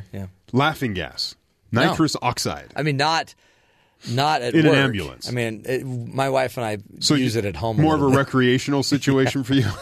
we love some laughing gas. So, no, I've never even heard of it on an ambulance. So it says normally used in dentist office and hospitals, nitrous oxide, which otherwise known as laughing gas, is starting to turn up in ambulances in some rural areas where medical workers with clearance to provide more traditional painkillers often aren't on board. Right. Right? So it gives advanced emergency medical technicians who are st- a step down from higher level paramedics a way to help relieve patients' pain and anxiety on what can sometimes be long trips to the hospital in rural areas, right? Sure. So it says for someone to be in pain for that extended period of time, you know, we want to ease the ease the pain. Says uh, Scott Burt Brickman, a chief emergency medical services in Stowe, Vermont, a ski resort town that sees many Oh, injuries that would related be a great place for it. and they started using nitrous a year ago. Nitrous oxide equipment has been sold in ambulance crews in at least 30 states in the past three years, including Maine, New York, North, North Dakota, Oregon, Texas, and Wisconsin. Um, it's been more commonly used in ambulances in Europe and Australia. So other others have been using it. It's also not an opioid, a bonus for the country grappled with the drug crisis. Yeah. Experts have blamed prescription opioids for spikes in overdoses. Some patients simply might not want to give uh, to be given an opioid, even though you're in pain. Right. You don't want that. And uh, their injury doesn't require something so strong, but that's you know so so it gives them a different option. Right. When you're not cleared to give the higher you know, higher painkiller, you can give them some nitrous, and they'll feel better and they're relaxed. Couldn't we all use a little more nitrous oxide in our Oh, lives? for sure. But now it's going to, I think now there's going to be, I don't know, a rush to everybody wanting to crash into a tree. Well, yeah. So they can get in the back of an ambulance. Uh, in uh, Vermont, for example, a woman who dislocated her shoulder asked not to be given narcotics. They gave her laughing gas.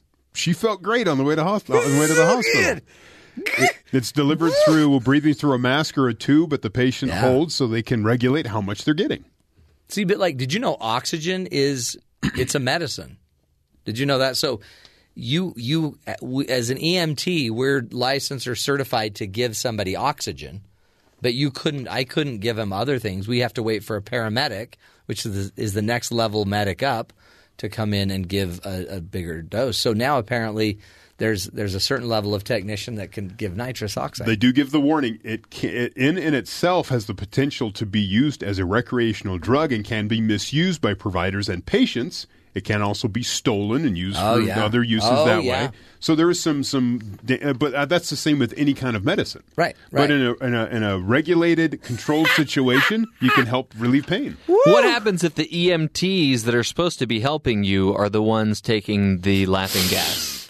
It's going to be a great ride. You're just driving. Oh, it's it's intense in the back of an ambulance. Woo woo! Sirens Imagine. going. Mm. Yeah. See, there you go. we lost him. What are you going to do? Shouldn't have taken that hit. Darn it. Too much nitrous. But you know what? Now, when somebody does have, you know, a bone sticking out of their body, it's better. Now you can just give them some gas instead of, you know, covering their mouth from screaming with an oxygen mask. Okay. You could you could actually just, Maybe maybe if you reach bone sticking out of leg, you might want to have some narcotic of some kind. To, that that sounds like some extreme pain. right. But again, these guys may not have the paramedic to administer that, and you're not, and they're not allowed to do it. It is a ski resort. So and I don't who know if you know this, but they're constantly in contact with the hospital anyway, and the doctors are telling them what to do, the medics to do anyway. So the medics are being told by the doctor, okay, give him 50 cc's of whatever, da, da, da, and then they just. Oh, wow. So, I mean, it's. We could use some nitrous on this show. Yeah, that's what. I think it would help. That's what. Uh-huh, that's what Don said. They have a new shipment of nitrous coming in. If only we could get all of our listeners to have some. Well, folks, uh, we'll continue the journey. This uh, this is the Matt Townsend Show. We're doing what we can to help you live longer, love stronger, and laugh on the way to the hospital. We'll be back.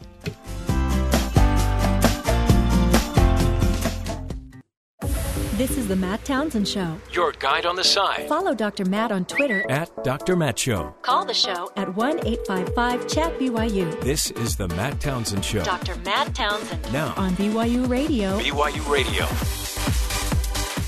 Welcome back, friends, to the Matt Townsend Show. Dr. Matt here, your coach, your guide on the side, along with Terry South and Jeff Simpson. The gang is gathered as we uh, are now in hour number three of our wonderful program. If you've missed any of the previous uh, hours, you will want to go back. Uh, you'll learn about Tiny Tim Tebow. Matt did a wonderful impression.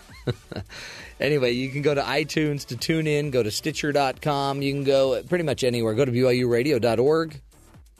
Go look us up at Dr. Matt Tweets. I mean, we're everywhere.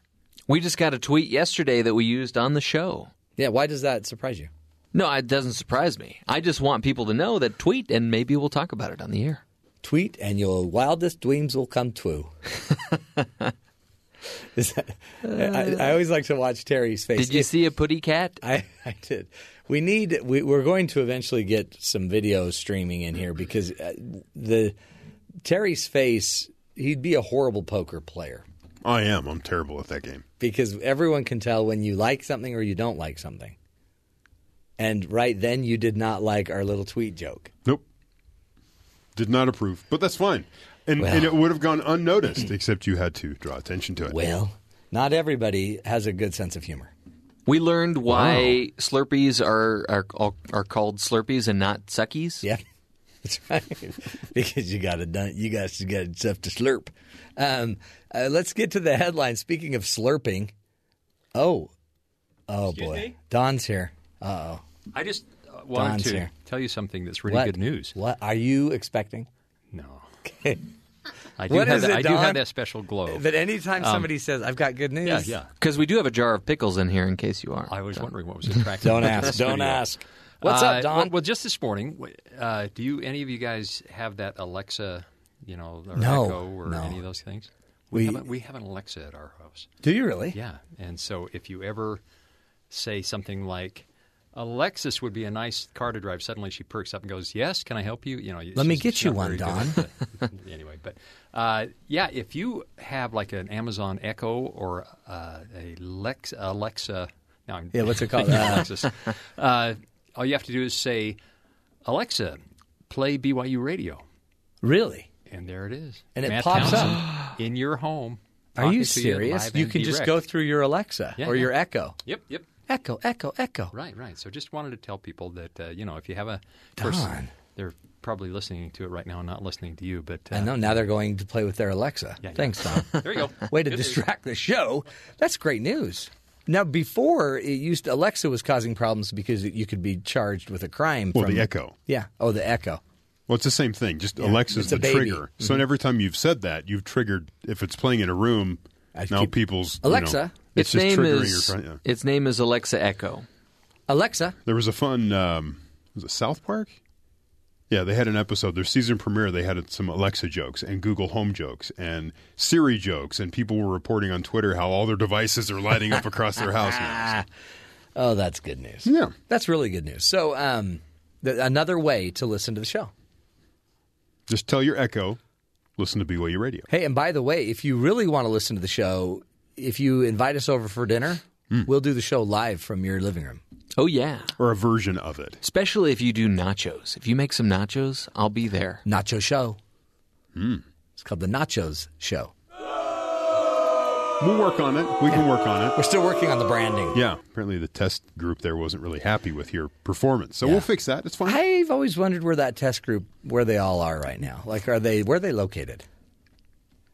They they seem angry just because We've they're probably, got them over here in the corner. Yeah, that's the problem.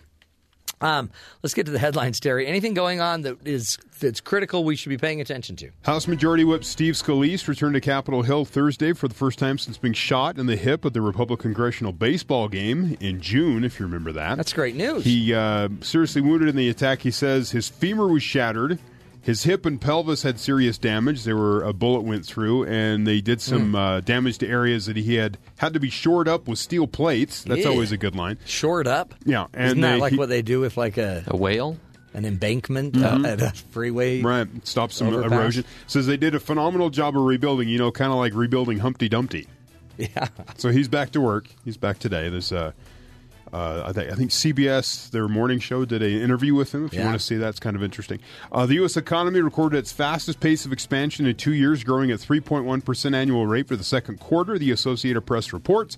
The revised numbers for the economy's output of goods and services between April and June slightly, slightly exceeds the 3% estimate made a month ago and shows improvement since the 1.2% in January and March. So the economy is moving along, not at where it should be, but it's doing better. Uh, the White House announced Thursday that President Trump uh, has waived the Jones Act at the request of Puerto Rican govern, uh, governor uh, down there, uh, Ricardo Rosselló. The 1920 law requires all maritime traffic between the U.S. ports to be on U.S. built ships, owned primarily by U.S. companies and staffed by U.S. crew.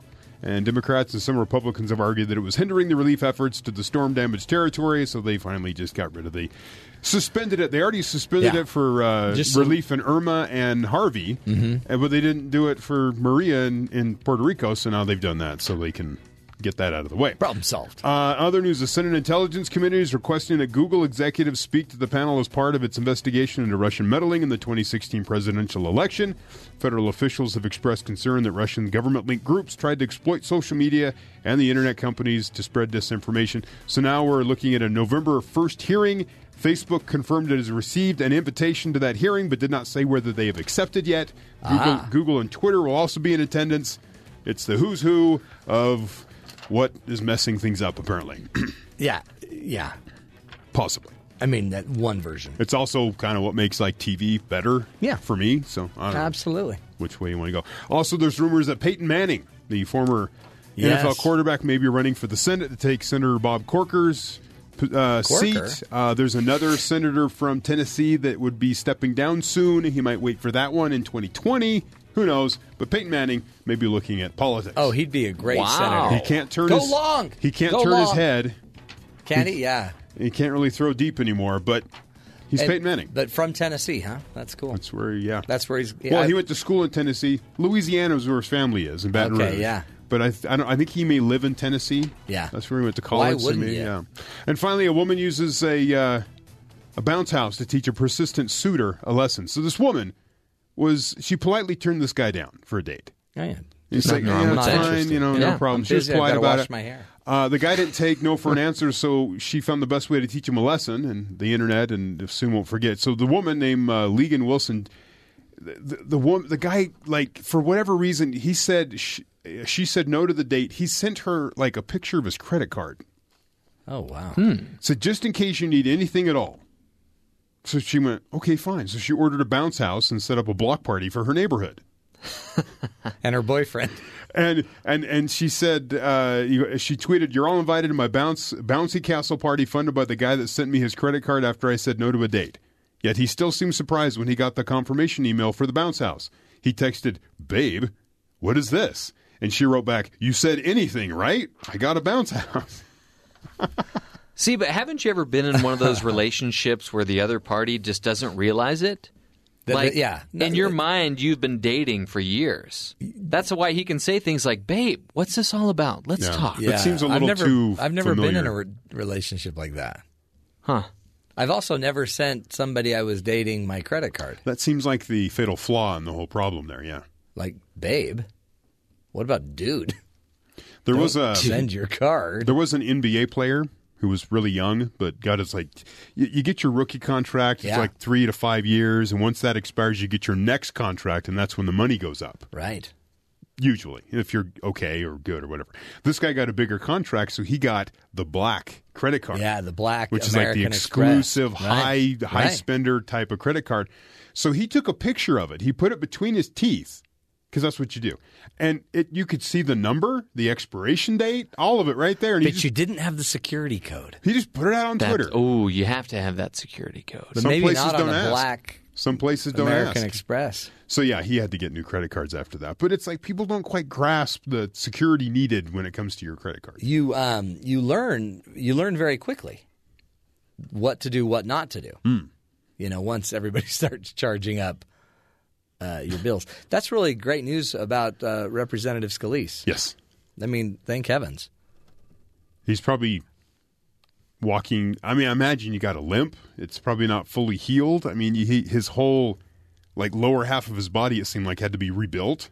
Yeah. But just the fact that he's out of the hospital, that he's able to go back to you know day to day activities, that's got to help him out, like emotionally and just physically be able to get back to work, get back to normal, Yeah. as much as possible. Did you hear the news about? Um, and he also missed all the health care, all Well- the health care votes. He was out. Well, actually, he's no, he was doing some research on healthcare, was that what it is? some intensive research. okay. And now, as the bills start coming in, he'll realize how important a healthcare bill really is. Okay. Well, Right? Like, isn't that why Jimmy Kimmel's all over it? Because he has a son that went through a lot of surgeries, Mhm. and now he's like, I've got an opinion on this. Yeah. Um, of course, he does have a lot more money than most of us. And he, you know, fully says he goes, "I'm lucky. I have insurance." Yeah. But a lot of people don't. Right. And now we're trying to pass laws that is going to make more people not have insurance. So Do what's you- the logic in that? Speaking of money and uh, and you know taking care of people, do you know who Deshaun Watson is? I've heard the name. Yes. Quarterback, the Oh, yeah, new yeah. quarterback for the Texas. He was a Clemson quarterback. Yeah. And uh, Clumsy get- quarterback? Cle- Clemson, Clem- uh, University Clemson. of. Uh, Houston Texans uh, rookie quarterback Deshaun Watson didn't keep his NFL his first NFL game check. He got a check from the NFL for his very first game he played. Did he and- frame it? No, he took it and gave it to employees of the stadium where they play football, the cafeteria employees Whoa. who have all been hit by Hurricane Harvey. Wow, that's so he awesome. divided his check up for all of the employees in the cafeteria. Pretty cool. See, why can't we see more of that instead of See, let's that's- just kneel it. and hold arms? But this is this is why this is a perfect example. Uh, and and J.J. Watts like raised how many how much money total did he I raise? thought I said it was like thirty-five. Thirty-five million dollars. So amount. that's why the NFL has such potential to do so many great things, and then we get caught up in the protest. Which I mean, it's important. We people got to stand by each other, and we need to move forward a lot of stuff in this country. But also, let's not overlook the really good things that are being done by individual players, one by one. Powerful stuff. Deshaun Watson. I'm going to give him an early uh, hero of the day vote. Wow. Even though we have another hero that will be coming up uh, a little bit later. Boy, good stuff. Let's get to some MT news. Um, really important news about uh, again, and it reminds me of you, Jeff, because Yeah. you you you and your beautiful wife had a baby on the way into the hospital and almost made it to the lobby. Yeah, I thought we were special and unique, and yeah, she had our little boy right there in the lobby. Luckily, there was nobody else there. I don't think the same thing could be said of this couple. Actually, two couples. Two women have delivered healthy babies on back to back days in the parking lot of the same Burger King. yeah, Whoa. this is in New Jersey. That's a whopper. oh, that's a mm. whopper. There's two of mm. them. That's a Mar- double whopper. marginal, marginal applause on Tepid, one. tepid at best. Yes. So, Denville police say they were called to the restaurant Friday night for a woman going into labor. They say the parents were on the way to the hospital but got stuck in traffic and had to pull over. Of course. Officers and emergency responders then helped the woman deliver a healthy son. The same patrol officers went back to the restaurant the next night for a report of another woman going into labor. So, apparently, there's just a lot of traffic around this Burger King. Well, yeah. Well, they have those cheesy fries now. Oh, those cheesy Ooh. fries and the ones, the Cheeto ones, The, Cheeto Oh. dusted chicken finger things. Yeah, those Mm-hmm. are I actually, I, I had some of those once And? and, felt like I was going into labor. pro. Yeah, that's probably the that no that that that's how you know it's working. Yeah, I So yeah, breathe through it. Same story, two nights in a row, and I think they got uh, a baby back rib sandwich to go. I want my baby back, baby back, baby I don't back. know. If, did they sell that product? It was kind of a combination of a restaurant named Blilly's Hmm. and a fast food place named Blickdonald's. So no is what you're trying to say. It sounds very bad. Whatever it is, it sounds very, very bad. Well, Blickdonald's and Blilly's, what they do make you, you go blah. What do you name your child if uh, they were born in a Burger King parker, parking lot? King. Royal, Ooh, royal, Baron. royal with cheese. Ooh, a royal with cheese. That's Mm. great. But it's like a, it's a British burger, but you know it's fine. combo. I think Whopper. I think that's a good one. Whopper's cute. Um, yeah, I don't know what you name him. French toast sticks.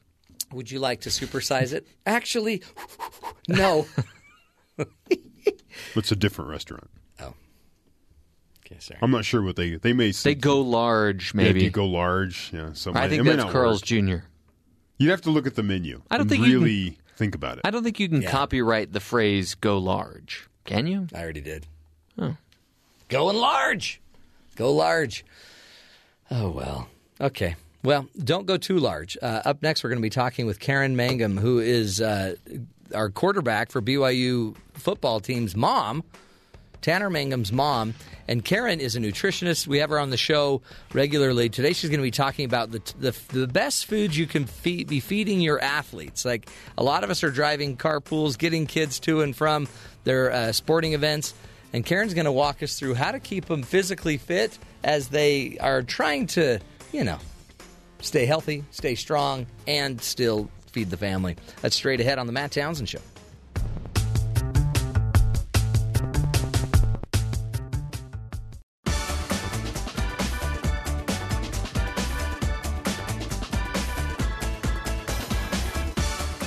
Welcome back, friends, to the Matt Townsend Show. You know, our next guest is a great contributor. We have her on the show regularly. Her name is Karen Mangum. She's a licensed uh, and registered dietitian and a, a seasoned recipe developer, a food blogger, and a nutrition consultant. Also, by the way, is the author and producer of Inside Karen's Kitchen, which is a wonderful blog if you want to learn how to eat healthier and be healthier. Just so happens, too, that Karen uh, is the mother of five children. One of her kids happens to be a quarterback at BYU. Blah, blah, blah, blah. Who doesn't have a kid playing quarterback at BYU? Karen, thanks for being with us. Hi, Matt. How are you? Good. Hey, I heard good news about your son Tanner is off of his scooter now, walking around. Off of his little scooter. I think he kind of misses that little scooter. I bet you can- pretty pretty quickly. He was very nimble on it. well, see, that's dangerous. What's it like, Karen, as a mom of a you know a college athlete, to watch your boy get hurt on the field and and basically carried off? well, you know, up to that point, I I thought maybe BYU was going to do it this again and Yeah. drive that field and beat Utah and make it a great Ugh.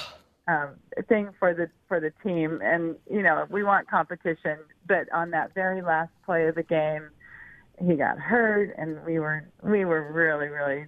Um, you know, it was hard to watch. Oh, I, that's got to be so hard to watch. for anybody. Yeah. you know, no matter who it is. And it doesn't because you've uh, seen it on the little league fields all the time where moms want to run out and they're and it's not cool. You'll ruin your boy forever.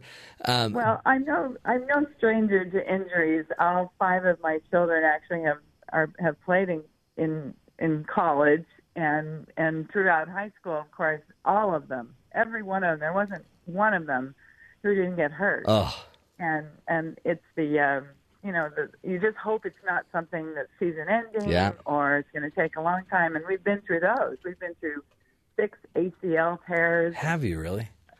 and three. Well, let's see, four of those were with uh, two girls, two daughters, Were they really? and and the last one um, is now playing basketball for BYU. That's Abby. Is- So is she really? Made it through two ACLs and she's playing with Jeff Judkins on the Oh, women's basketball what a We're great coach, too. Yeah. You know, you you you've done it, and I, maybe it has something to do with uh, the food you've been feeding. I know one of the things I wanted to talk to you about is how we how we keep shuttling our kids around to all of these different ball games. A lot of times, what gets impacted as we get really active in sports is we don't we don't feed them the way we should. Exactly, and and that's what we want to talk about today, and how to, as a parent, support your children with healthy nutrition so they can perform to the best of their ability on the court or the the football field. I, and this time of year, we're so busy, but we've got to take some time and and encourage our children to take responsibility for it as well. Yeah. What are some things that we can do to make it healthier? Because normally Well, we like stop all- by McDonald's and grab something easy, but that's probably not the best choice. Well, I heard your last story about the the Burger King Yeah. babies. It'll put you I- into labor. put you into labor. Yeah. So one of the first things that happens is kids just don't always take responsibility, meaning they may quickly get up out of bed on game day or even practice day, skip breakfast. I don't have time. Um, perhaps they eat an unhealthy lunch, something quick, um, and then after school, they they're now very unprepared for practice or for a game if they haven't eaten anything. So we've got to teach our kids to make sure that they eat a, a healthy breakfast, even just something quick. And I've suggested maybe something like even toast and egg or a fruit smoothie, a bagel with peanut butter and a banana sliced on top of it. That's delicious. Mm. And that takes very little time. A breakfast burrito, I've got a great recipe on my food blog um, that I just did recently, and I love those. And they're easy to make even ahead of time the night before, and you can store them in the refrigerator. And then make sure they have some type of a healthy lunch. Pack that ahead, maybe the night before, and include some type of a protein sandwich or a, a wrap. Wraps are so easy, and they and they take less time, and they store really well Mm. In in foil. Um, and then teach your children to eat snacks throughout the day. Have like little bags of peanuts, uh, almonds, jerky, or even some dried fruit that they can carry around with them throughout the day to make sure they stay nourished throughout the day. And even most importantly is right after school. If they're coming home, you can have um, they can you know eat a bowl of cereal or have another sandwich. But if they're eating um, right before practice, then maybe something like a quick uh, Clif Bar or Power Bar, something like that, that has a lot of carbohydrate in it, um, not as much protein. It's the carbohydrates you want to be eating right before you work out. So just eating throughout the day, good reminders to your kids Yeah. to make sure they have food with them. And I guess that's the thing too. I mean, that as you were just going through the list, I'm thinking that's really a lot of food. Like you have Yeah, to, they have to is. have a good breakfast, and then Uh-huh. you want to have the lunch ready for them, but then you also want to have two or three snacks. It sounds like, Yeah. and something right before the practice. Yes, it is a lot of food, but it makes sense and it's important for performance. Um, I Abby would take crackers. That's her favorite thing. and She would eat just these um, crackers right before basketball practice, and truly, it helped her get through it. Yeah. Um, and then, and then coming home, we we want to talk about the post performance. That's Yeah. important too. So after, because they've now depleted themselves, right? They've been Mhm, working right. out for two hours. What do you feed them when they get home? So ideally, you want to get a combination of carbohydrate and protein. The carbohydrates to help replenish the glycogen, which is the stored carbohydrate in our muscles. That has been depleted, so now we got to get that back in. And you can do that through pasta, rice, vegetables, and fruit. Those are really valuable carbohydrates. And then protein, and making sure they get enough uh, protein. We don't need the whole plate doesn't need to be protein, but Yeah. we do want to make sure there's three to four ounces of chicken or lean beef or salmon, eggs, fish, you know, something like that on And- the and- plate. So but this impacts the body, right? I mean, you've having Yeah. all of these college athletes. I always wonder how they feed these people um, Yeah. because Well- it, I, I wonder if they're actually. If, is it up to the student or like the student athletes, or is it, or are there nutritionists sitting there saying you've got to have more glycogen that will help you recover faster? to BYU's credit, um, they do have a um, nutritionist who his name is Dan, and he helps with the football team. Um, he's helped Tanner in many ways. Uh, Tanner needed to put some weight on this uh, last spring as he was gain as he was lifting weights, and Dan helped him do that Huh. safely. Um, and so he does give them meal ideas and and suggestions. But again, it's up to the Right. to the individual player to really make those decisions. Now, after their practices, and this goes for all BYU sports, there are uh, there's a nutrition center and a place to replenish. So they have things like um, chocolate milk um, and Huh. bars, protein bars, endurance bars. They So they need they- it really because if Yeah, it's not a, if it's not on hand, they I've just noticed in my own world if it's not on Oh. hand or in my bags, I'm not I'm not going to eat it. Exactly. And so for your kids, your non, you know, who don't have a nutrition center right there, They have you. Their practice, they really should come home uh, and eat, or right after practice, eat a um, a protein bar or some kind of like a peanut butter jelly sandwich they can have in their bag.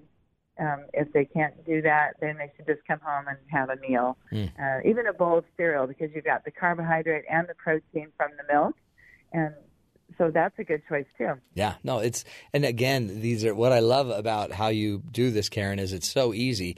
Um, let's take a break and come back and continue the discussion inside Karen'sKitchen.com. That's the website you go to. Karen Mangum is her name. She is your kid's nutritionist. Let her help guide your kids to a better uh, sports performance. A lot of it's going to depend on how much work you put into this, and um, but their health is worth the effort. It's worth the work. Up next, we'll continue the discussion. This is the Matt Townsend Show right here on BYU Radio.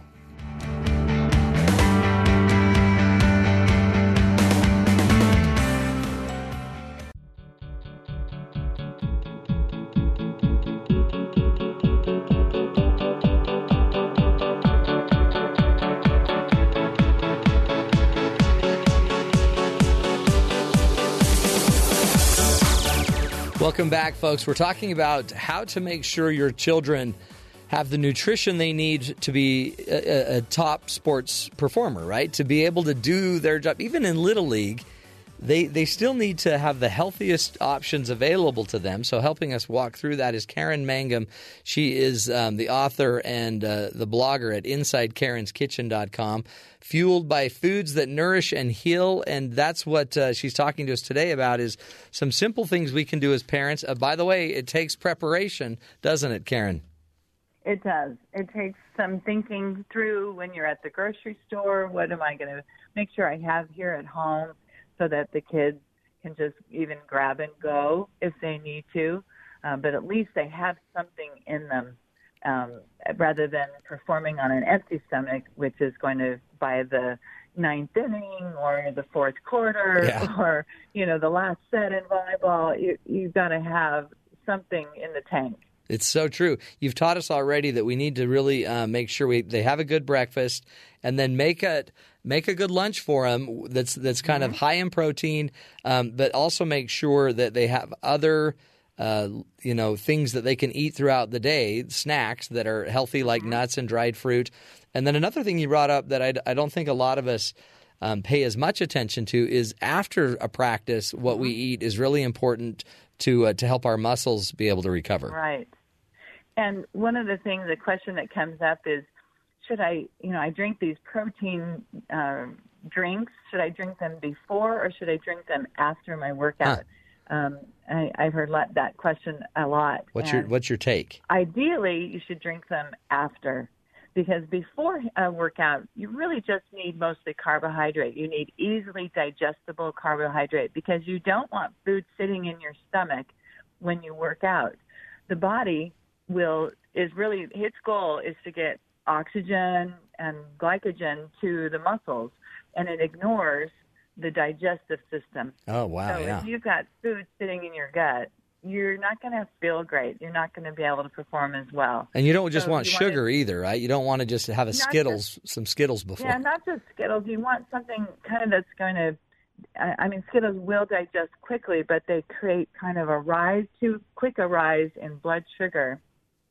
And then you, you're then you're not performing well either. So something that's a little easy to digest but goes straight to glycogen, and that's why cereal, crackers, um, uh, piece of bread, even and some of these bars that are primarily carbohydrates. You Yeah. have to look on the label because there's lots of different kind of bars out there, and that's confusing in and of itself. And um, one of these days, I'll put a list of protein, great uh, kind of a differentiation between all the different bars out there because you have to stand there forever and look at all the labels. I know, and even when I'm reading them, I'm thinking, I wish I had Karen, a nutritionist, here to help me.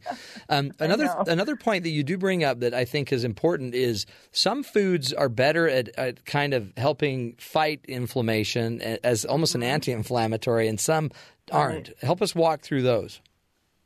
So when we exercise, our bodies produce um, their chemicals called free radicals, and they cause inflammation, swelling, soreness, and pain. And we can counter that. I mean, not completely, but a lot of us, you know, uh, will go out and work hard, and and then maybe it's not till the next day or two that we feel the soreness. We can counter that um, a bit by eating what are called anti-inflammatory foods. And these are foods that have chemicals in them or nutrients that help fight inflammation. The more common one is vitamin C. And vitamin C you can find, of course, in um, oranges or any kind of citrus, mangoes, berries, uh, strawberries, even red bell peppers, green bell peppers have a lot of vitamin C. Another one is vitamin A, and that's carrots, um, sweet potatoes, anything orange or yellow is loaded in vitamin A, and that too can help with inflammation. Um, and and other chemicals that are less common, but we need them, uh, are called they're called phytonutrients, and there's thousands of them really. Like in red grapes, those, that's called resveratrol, or in um, tomatoes, it's called lycopene. In dark chocolate, this is the one I love so much because I love dark chocolate. I don't know if your kids do, but Yeah. um, just a one to three, or sorry, an ounce of dark chocolate every day puts in a chemical called epicatechins. And epicatechins have a lot of anti-inflammatory. That's why they're great for heart health as well, because they help reduce inflammation. That is, I mean, to have these other options, and again, you have to plan ahead and have, I mean, some of those even diced up, ready to go. Mm-hmm. What about, are, are there, I mean, do, are you very big into taking supplements, um, vitamin C pills, uh, other supplements to, to substitute for these, for the foods, or is it better to just always go straight to the foods? Well, it's better to go straight to the foods, particularly for the phytonutrients. You can't; those are not packaged. You know, you can't take that in a pill um, because there are so many different types, um, and you want a wide variety of phytonutrients. But for some of the primary um, vitamins that are high in anti-inflammatory properties, like vitamin A and C, um, and even selenium, a good multivitamin every day for your kids is not a bad idea. I had um, Abby start taking a women's one a day Huh. uh, every day. Her probably starting her junior year, and I tell you what, she did so much better. She had less colds and infection. Um, she her her body um, responded well to her hard workouts, and um, I think I credit that a little bit. Obviously, she was also taking more responsibility for what she was eating, um, but that was good. And also, she's a girl who doesn't like. Now, get this: this she's a dietitian's daughter, but Yeah. she hates fruits and vegetables. Does she really? Yeah. Totally. I can't. I can barely get her to eat. Um, she'll eat spaghetti, the red sauce on pizza. she'll eat chili, um, and, and like if it's com- combined. But she won't eat just like an orange or strawberries or a Oh, salad. interesting. I can't get her to do that. She still doesn't. But she gets by, so she takes her vitamins, and at least she's getting those in, and then um, finds ways to get some of the other phytonutrients in elsewhere. Yeah. What uh, as we're kind of wrapping up, uh, two other things. I well, drinking. What and liquids. I'm assuming water would be the best option, but you do see a lot of athletes drinking these um, kind of the Gatorade drinks, those kind of drinks. Do we need to worry about that at at a, at a level with our children? I mean, is there too much of those? Yeah. Too little? Well, ideally, if your workout is longer than 90 minutes, um, yes, you should replenish the, the electrolytes, meaning the potassium, sodium, chloride that you've lost through sweating. And so those type of replacement drinks are great. I would much rather a kid drink Gatorade or Powerade than Red Bull or Monster, just Mm. because of the um, the caffeine and the stimulants that are in those drinks are not good for our kids at all. They stimulate the heart, um, and then you go work out and stimulate the heart even more. That's dangerous for children, and they should not be drinking energy drinks at all at any time. So I would much rather you fill up on the Gatorades uh, at your house, um, and that's a good thing to drink right after a workout too. Yeah, and um, and then a lot of water. And then a lot of water, making sure, yes, that they drink. And then they issue and carrying water around at school if they can, um, and get drinks all the time in between classes. That's important. And then just make sure that you're you're you know you don't want to overdo the protein, but make sure that they've got protein um, most every time they eat. Hmm. Um, athletes do need 50 to 80 percent more protein than non-athletes. Uh, so because they're utilizing and working their muscles, um, but putting in back in those amino acids is going to help the muscles develop, and that's important. That's true, and you, and you know, kids love to eat protein too. I mean, hey, there's a steak, let's eat that. Karen, we appreciate you. This is great insight, I think, for all of us. Everybody, let's go check out as well her website uh, because when you think about it, honestly, these are your kids, right? And so, anything you can do to make their lives healthier is going to be better for everyone. The website is InsideKaren'sKitchen.com, InsideKaren'sKitchen.com, where you can get a list of everything we went over today on her blog there. We will continue the journey up next. Our good buddies from BYU Sports Nation will be telling us about their show coming up at the top of the hour.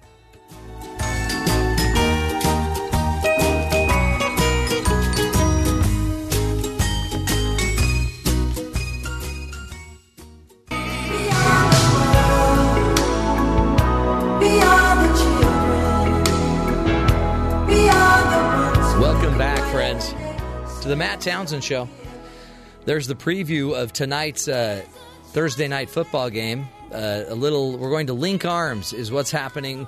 The Packers are playing the Bears, Chicago Bears, and they're not going to have a protest. They're going to have a link up where everyone's going to link arms in the stadium. And uh, we are proposing this be the song they play as they unify everybody. That we are more alike than we are not. And who better to help walk us through football and the joy of We Are the World song than two of our great friends at BYU Sports Nation, Spencer and Jarom. Hello, gentlemen. Hello, Matthew. How are we? Sporting. Sporting. Did you guys hear about the game tonight? The big uh, Lincoln, we're calling it. The big Lincoln? Sh- link, uh, link in. It's like a sit in or a it's like a kneel down, but instead uh, the Bears and the Packers are going to during the, at the beginning of that game they're going to have everyone stand and link arms. I guess right. during the national anthem. Hooray! I did that at family reunions when I was younger playing Red Rover, but okay. Red Rover, Red Rover. Send Spencer right over. Yes, please. and you can watch that on uh, Amazon tonight. Yeah. Their first Thursday night Oh, stream. what do you think of that? I mean, that's got to kind of bug the networks. Well, that these young punks like Amazon. now. Yeah. Yeah. I guess I mean, it it's was all Twitter last year. Yeah. Uh, Amazon bought the rights for a. good. Everybody wants a piece of it now, right? Everybody wants a piece. Well, is Amazon upset because of the portrayed struggling ratings that the Right. NFL is going through? Mm-hmm. They spend It all this money. or it isn't, right? It's either there's hard data with that. Yeah. It's either up or it's down, And and I'm sure they know. And it's down a little bit, right? Eleven percent or something. Ugh. See, which is completely different than your show, by the way.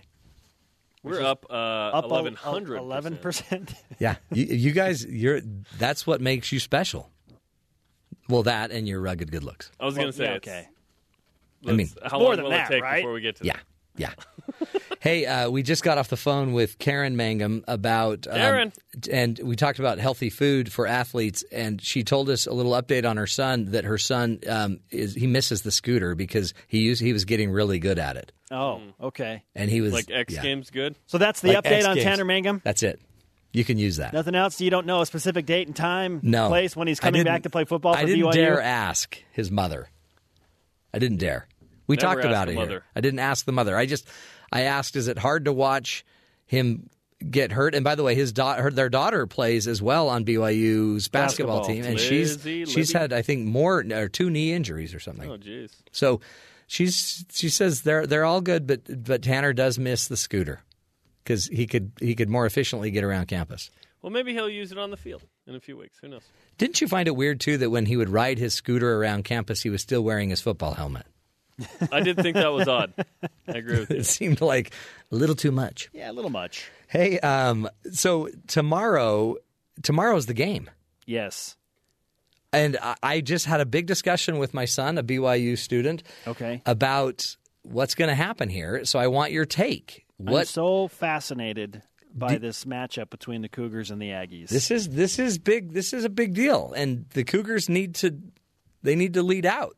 They need to sports hard because if they don't, they may lose six games in a row instead of just three.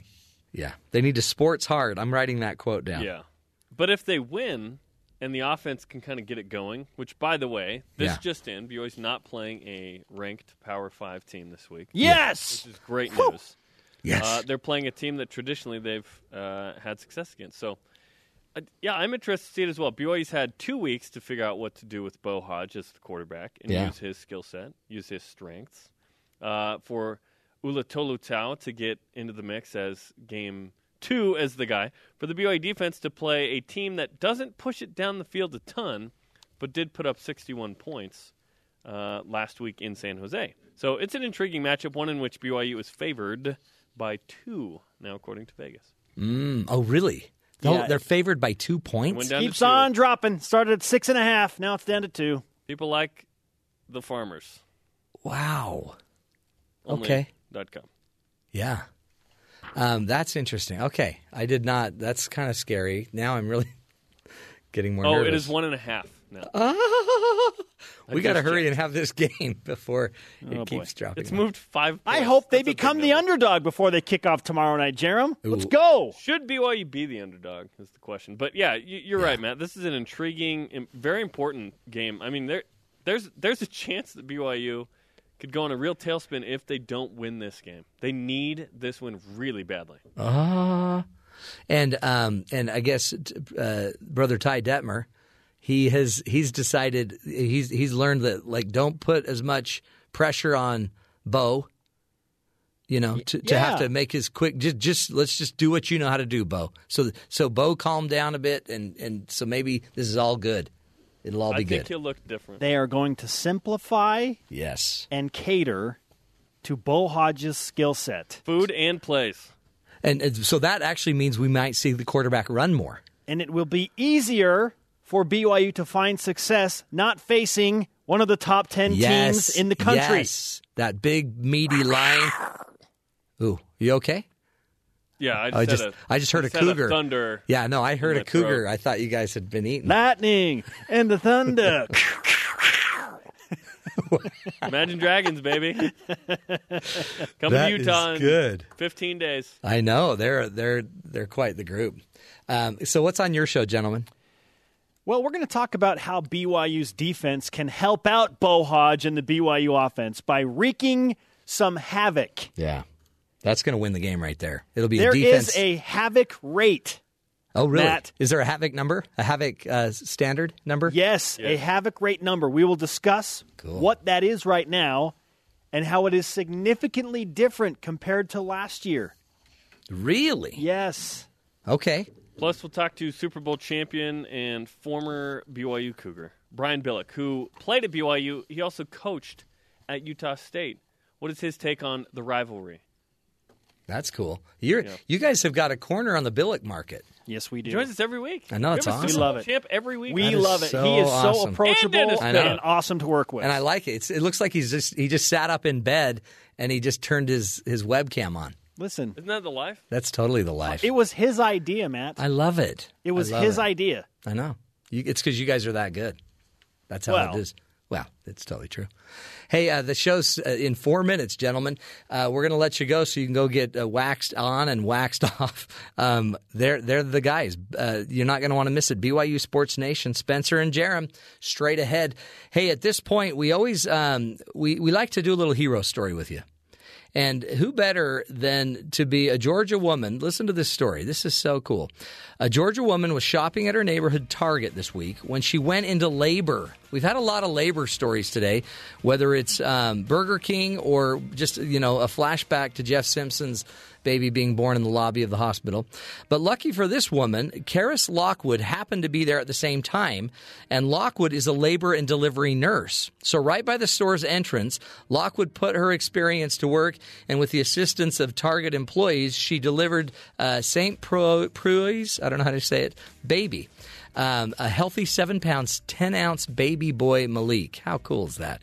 Karis was God sent and amazing. She was sweet and caring and exceeded everyone's expectations. She went way over, far and, far and beyond, St. Preux said after the delivery, according to a statement by the Piedmont uh, Healthcare um, Service. That's uh, the hospital where she works. So she said, I'm grateful to God that she and the sweet baby boy were safe. It was a gift to me to be able to help. That, my friends, is what you call a hero. And we uh, we commend her for her great work, and really all the nurses out there, the doctors, those people that have been treated or that have been trained to do medical treatments. Think about it; they're they're always on call wherever they go. If someone needs help, they have a special responsibility that a lot of us don't take on because we haven't learned those skills. So. Shout out to them. And again, folks, we can't do the show without you. We're here uh, 9 to noon Eastern every Monday through Friday. This is the Matt Townsend Show. We'll be back again tomorrow. But until then, stick with BYU Broadcasting.